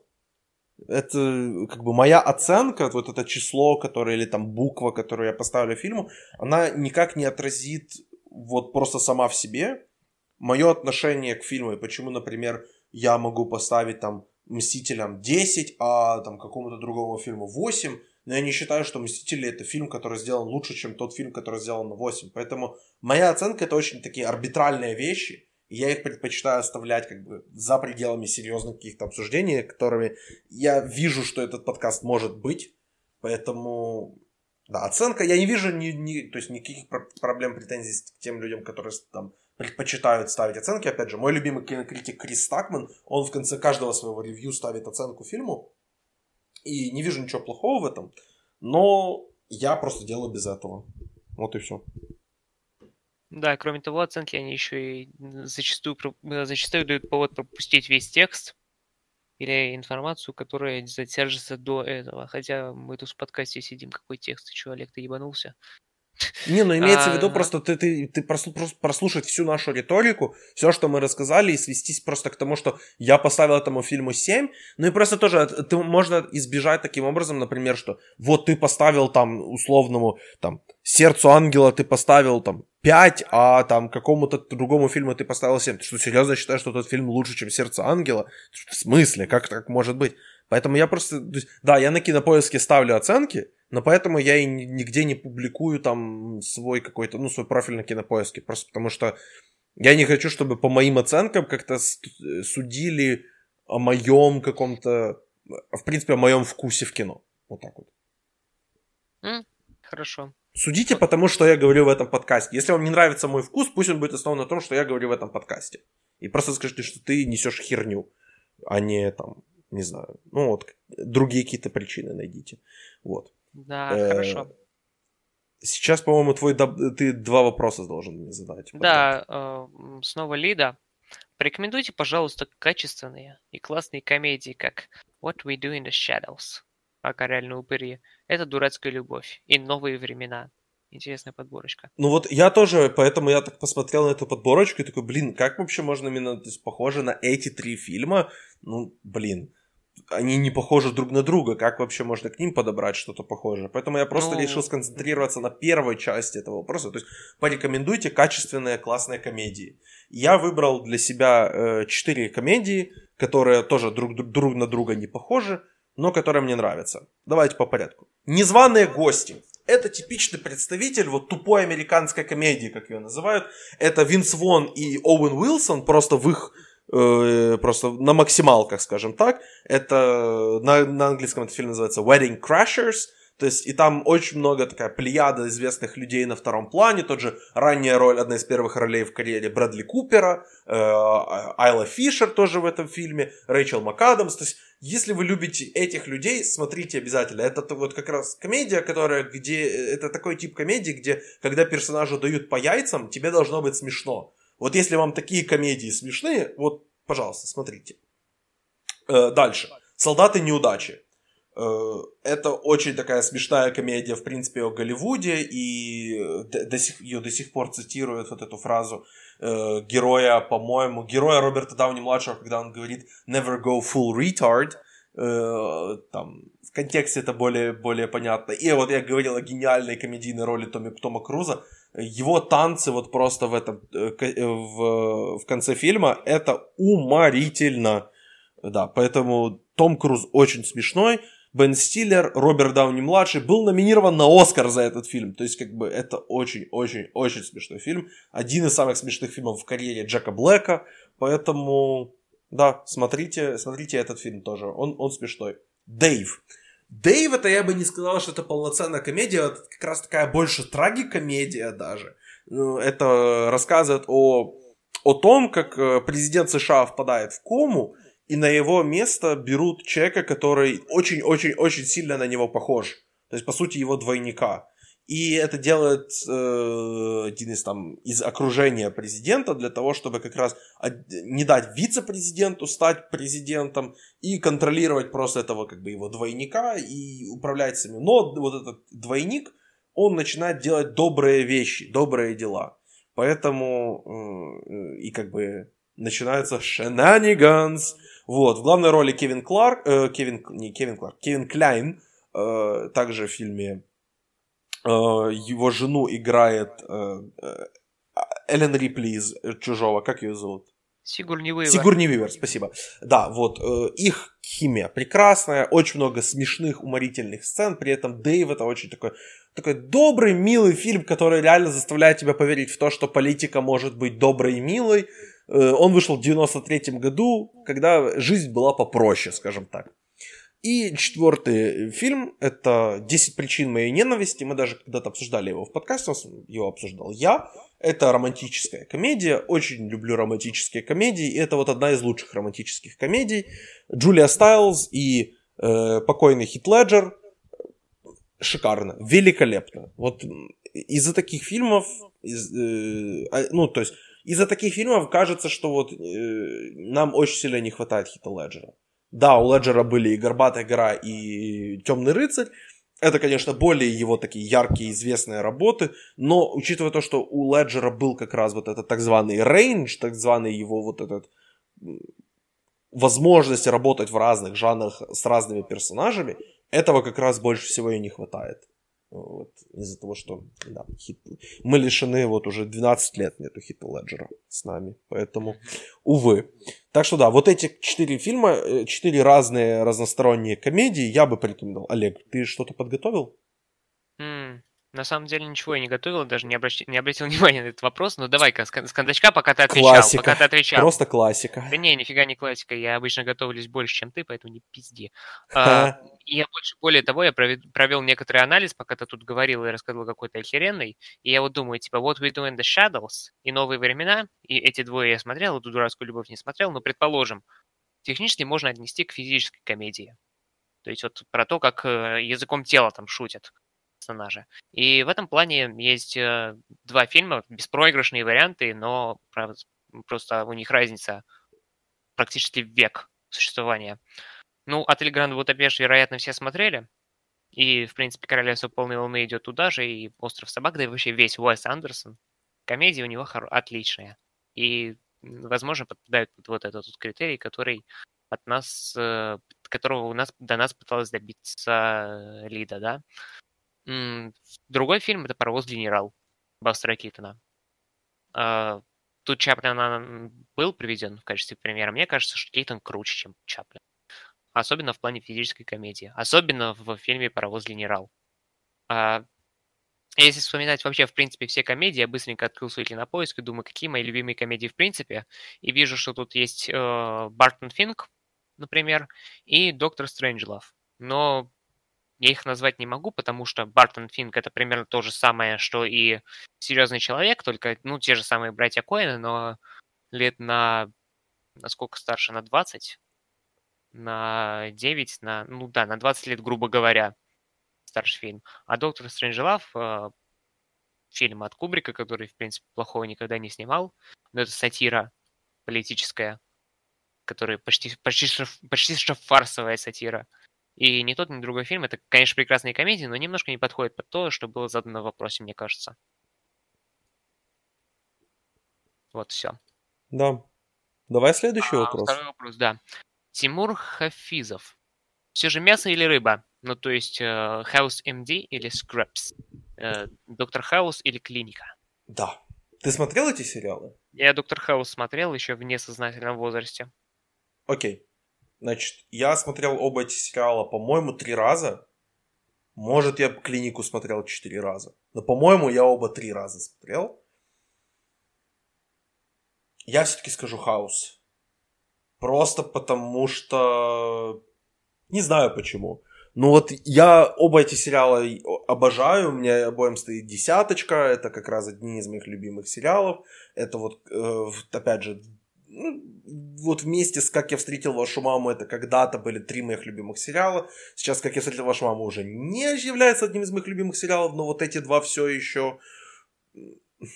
Я выберу реально «Хаус», потому что я думаю, что вот эти как раз э, драматические сериалы середины нулевых по типу э, вот этот как бы злодей недели, только здесь это была болезнь недели, вот это э, умение сочетать э, как бы как будто это детективную работу, но и при этом работу врачей, э, два самых популярных э, вообще типа сериалов на американском телевидении. Для меня вышка как раз это хаус, и просто он как бы он лучше, что ли, сохранился, потому что, опять же, Хью Лори... Я люблю просто Хью Лори больше, чем...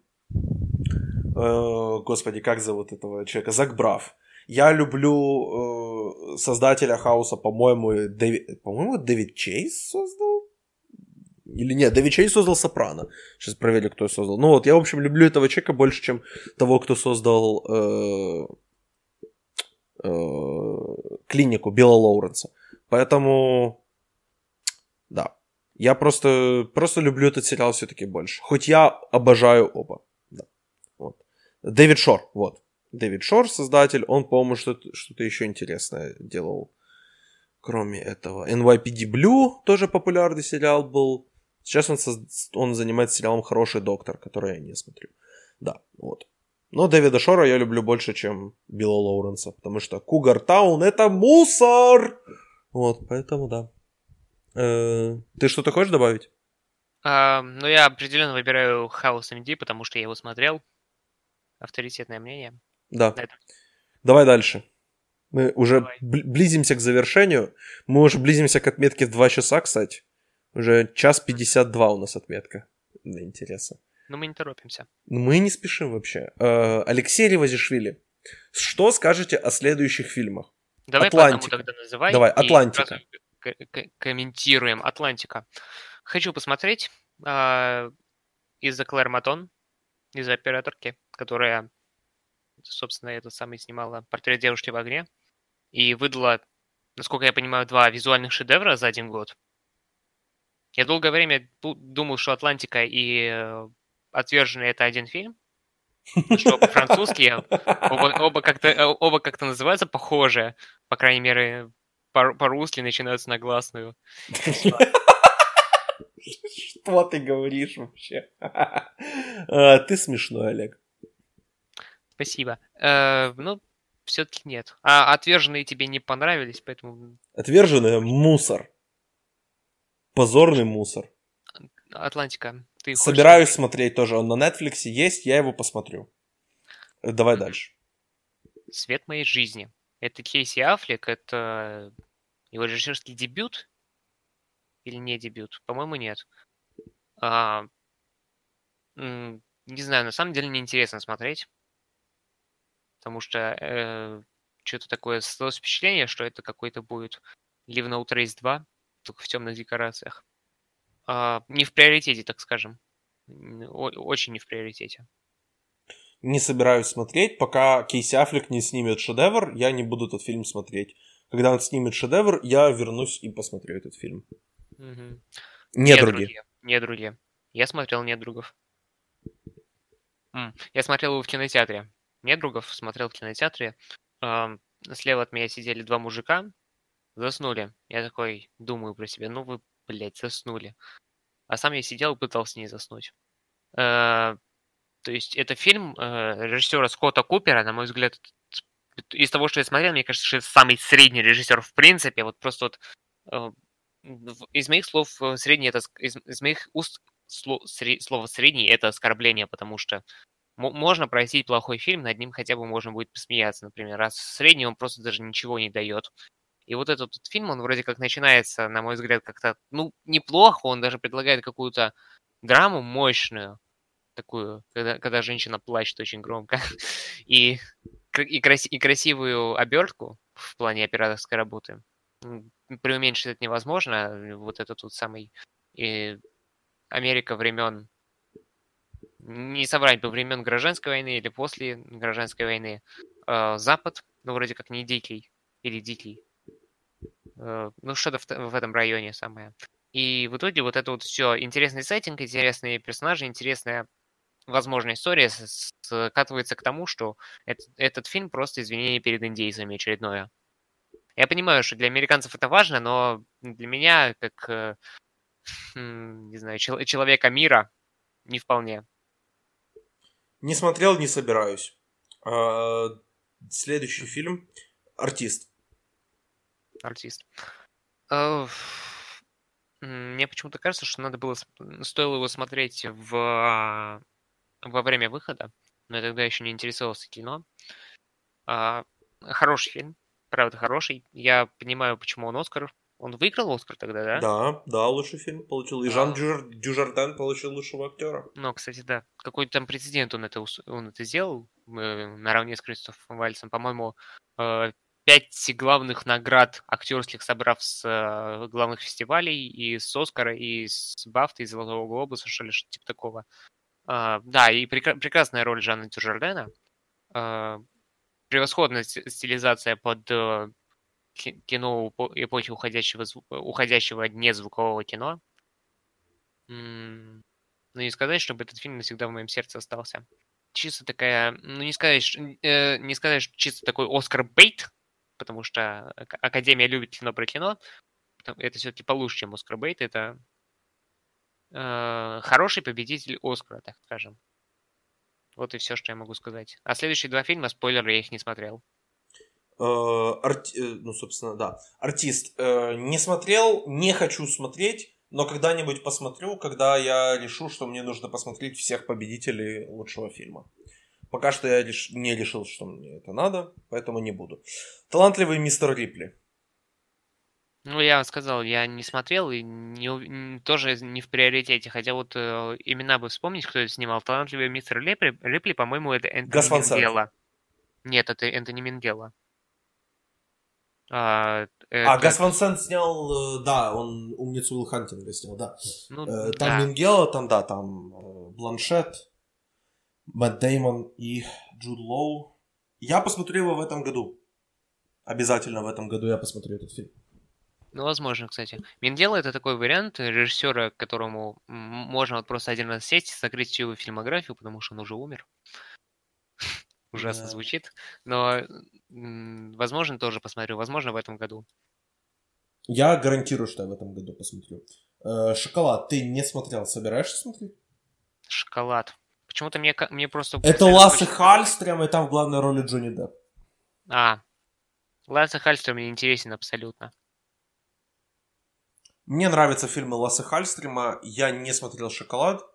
Когда-нибудь посмотрю. Опять же, фильмы Хальстрема, они не такие, как бы, что ты бежишь их смотреть. Мгм. Поэтому они, ну, как бы это такое просто приятное, милое кино, которое запоминается, но не сильно. Поэтому, опять же, мне интересно, почему Алексей выбрал именно эту подборку. Может, это его какие-то любимые фильмы последних лет или просто фильмы хорошие, которые он недавно посмотрел, ему понравились. Да, мне вот интересно, Алексей, напиши в комментариях, почему именно эти фильмы ты выбрал для вопроса. И как бы, может, нам стоит на них обратить внимание более детально и посмотреть. Э, задавай, пожалуйста, последний вопрос этой секции. Мы перейдем к самой главной секции этого подкаста. Да, после этого. Э, Тимур Хазифов. Какая из частей Гарри Поттера лучшая, Максим? Ты фанат Гарри ну, Поттера? Третья. Отвечай. Конечно, третья. Угу. Куарон. Ну, как бы, блин, ребята, о чем речь? Конечно, come on, Куарон. ребята, Куарон. Ты, да, третья часть, согласен абсолютно полностью. И я вот э, не, не фанат Гарри Поттера абсолютно. Я смотрел его чисто такой для галочки, потом сидел и думал такой, ну, этот фильм, он пятерочку, конечно, слабенький, вот этот э, получше шестерочка, вот это Корон снял, это восьмерочка, ну, типа, Корон, смотрите. Потом такой сидишь и понимаешь, м-м, мрачняк гонится, а вы, вы, вы, же все, вы же все прекрасно знаете, что вот фильмы Гарри Поттера, они чем дальше, тем более мрачные, и все такое. И под конец уже, собственно, по-моему, главный э, преимущество, главное преимущество Даров смерти часть 2 у нас состоит в том, что просто вот история заканчивается, на нее кульминация вся впадает. Поэтому этот фильм, э, в отличие от всех остальных, он есть в топе, в топе MDB, например. Но, на мой, на мой взгляд, это немножко несправедливо по отношению ко всему, что происходило до с этой франшизой, так скажем. Да, я согласен. Я в детстве очень любил вторую часть. Э, сейчас это, наверное, моя самая нелюбимая часть. Может, наравне с «Дарами смерти» первой частью, потому что там ничего не происходит весь фильм, и там просто какие-то... Там абсолютно плохой перформанс тоже Руперта Гринта, поэтому этот фильм не очень приятно смотреть. Да. Но, не знаю, мне, мне все фильмы относительно нравятся, я их пересматривал раньше Гарри Поттера так раз в три года.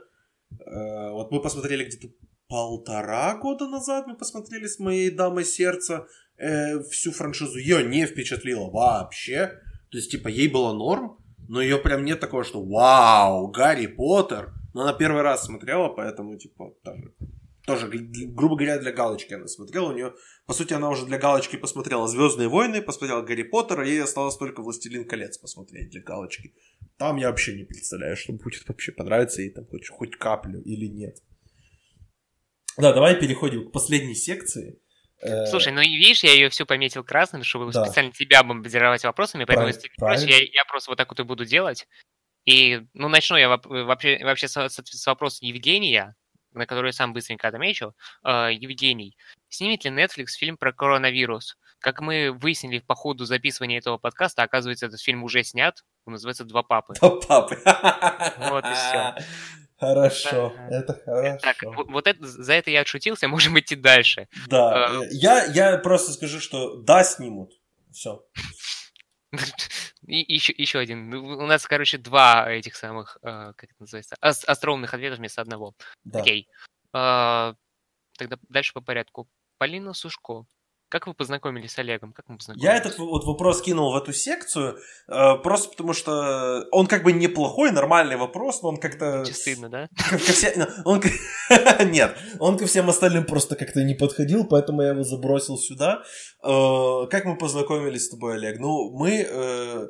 Подожди, Давай, давай скажем так, мы познакомились сначала, но потом мы не общались очень-очень долго, но полноценно мы уже прям познакомились, когда наш общий знакомый, собственно, Дмитрий Фарук Петухов создал такую игру, называется «Квадрат Зеро», и он туда звал всех своих прям знакомых-знакомых, и вот мы, постеп... мы там и познакомились э, полноценно, и раз, э, разговорились, разобщались, ну и, собственно, подружились. Вот, э, Олег там всех разъебывал, поэтому, да, интеллектуальная игра. Было классно тогда. Но мы ну, как бы, все. Она, она, она переросла во что-то другое. Уже. Да. Ну, в подкасты. И да. в паблике у каждого из участников да. этой игры буквально поголовно. Авторы да. все себя возомнили, блин. Особенно, Я... особенно самый лучший паблик, это, конечно же, Лысенко вещает. Вот, подписывайтесь. Мой любимый паблик. Да. Э, давай дальше. Э, идем дальше. Сергей К. Какая из порно-актрис могла бы хорошо себя показать в классическом кинематографе? Эм, скажем так, никакая.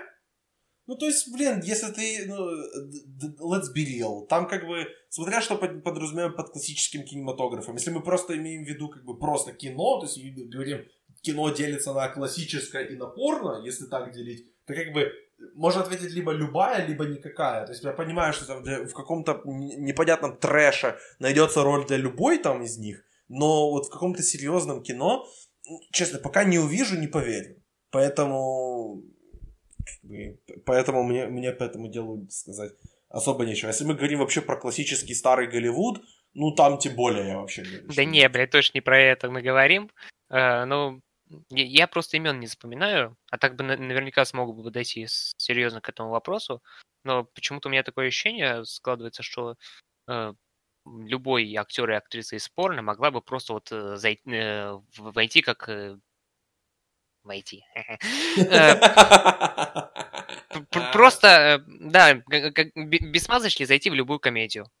И даже никто не заметит разницы. Ну вот правда. Вот особенно среди тех комедий, которые ты особенно любишь. Ну, я не особо... Если ты имеешь в виду как раз вот эти вот какие-то комедии об ударах по яйцам, я их не особо люблю, но я иногда их смотрю. Насколько я знаю, вот в «40-летнем девственнике» там же, по-моему, играла вот эта Шторми Дэниелс. Она, она играла в каком-то из фильмов Сета Рогена вот в середине нулевых. И как бы и нормально. Ничего, он прославилась через 15 лет после этого. Так что да. Давай дальше. Алексей Борисовский или да. Борисовский? Борисовский. Борисовский, хорошо. Что хуже? Нападение Чикаго?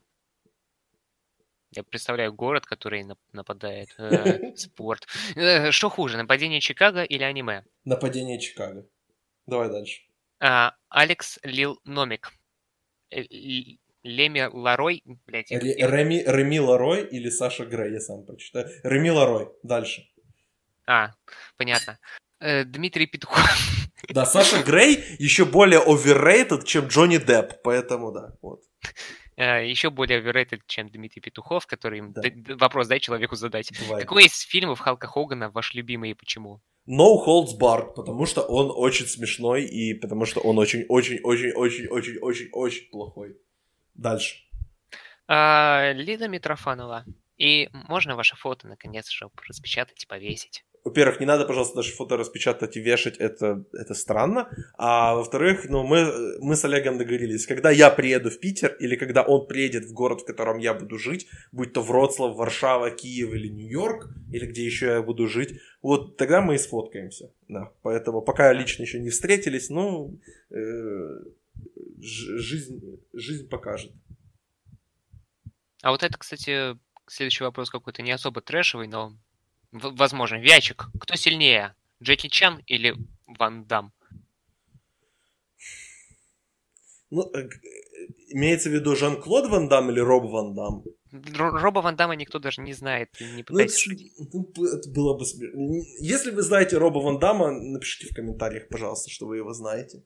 Да, The Whole Effing Show, как говорится. Uh, кто сильнее, Джеки Чан или Ван Дам? Я не знаю. Наверное, Ван Дам, у него же, по-моему, какой-то там бэкграунд есть uh, в боевых искусствах. А, ну, так, а если как бы... В... У Джеки Чана, по-моему, нет. По-моему, он просто актер, ну, как бы. Ну нет, Джеки Чан, он нихуя не просто актер, он и каскадер. Ну, типа, надо ли говорить, кто такой Джеки Чан? Ну, кон... кажется, ну понятно, каскадер, режиссер, монтажер, он все это делает. Понятно, да, он там мастер на все руки. Но я, я имею в виду, что он как бы, он артист, он не э, маршал-артист. Вот так вот. Э, поэтому, да, сильнее, наверное, Ван Дам, а как актер мне больше нравится Джеки Чан, и фильмы мне его больше нравятся, чем фильмы Ван Дамма. Ага, хорошо. Следующий вопрос. Последний, да, последний вопрос, вопрос на это, этого а... подкаста. Это, подожди, прежде чем ты его знаешь, это традиционный вопрос. Если э, патроны Спортхаба дослушали просто вот до этого момента, вы понимаете, что ни один мейлбэг не обходится без вопроса про этого человека. Пожалуйста. А, в каком оскароносном фильме мог бы сыграть Исуф Санон? Вот, да нельзя жить вообще без вопроса про Исуфа Санона, но мне кажется, я просто ничего смешнее не отвечу, чем э, человек, который пошутил про это в чате патронов, собственно, когда Алексей этот вопрос задал, где он написал, что э, он бы отлично зашел в фильм «12 лет рабства в Днепропетровске». Вот. Поэтому...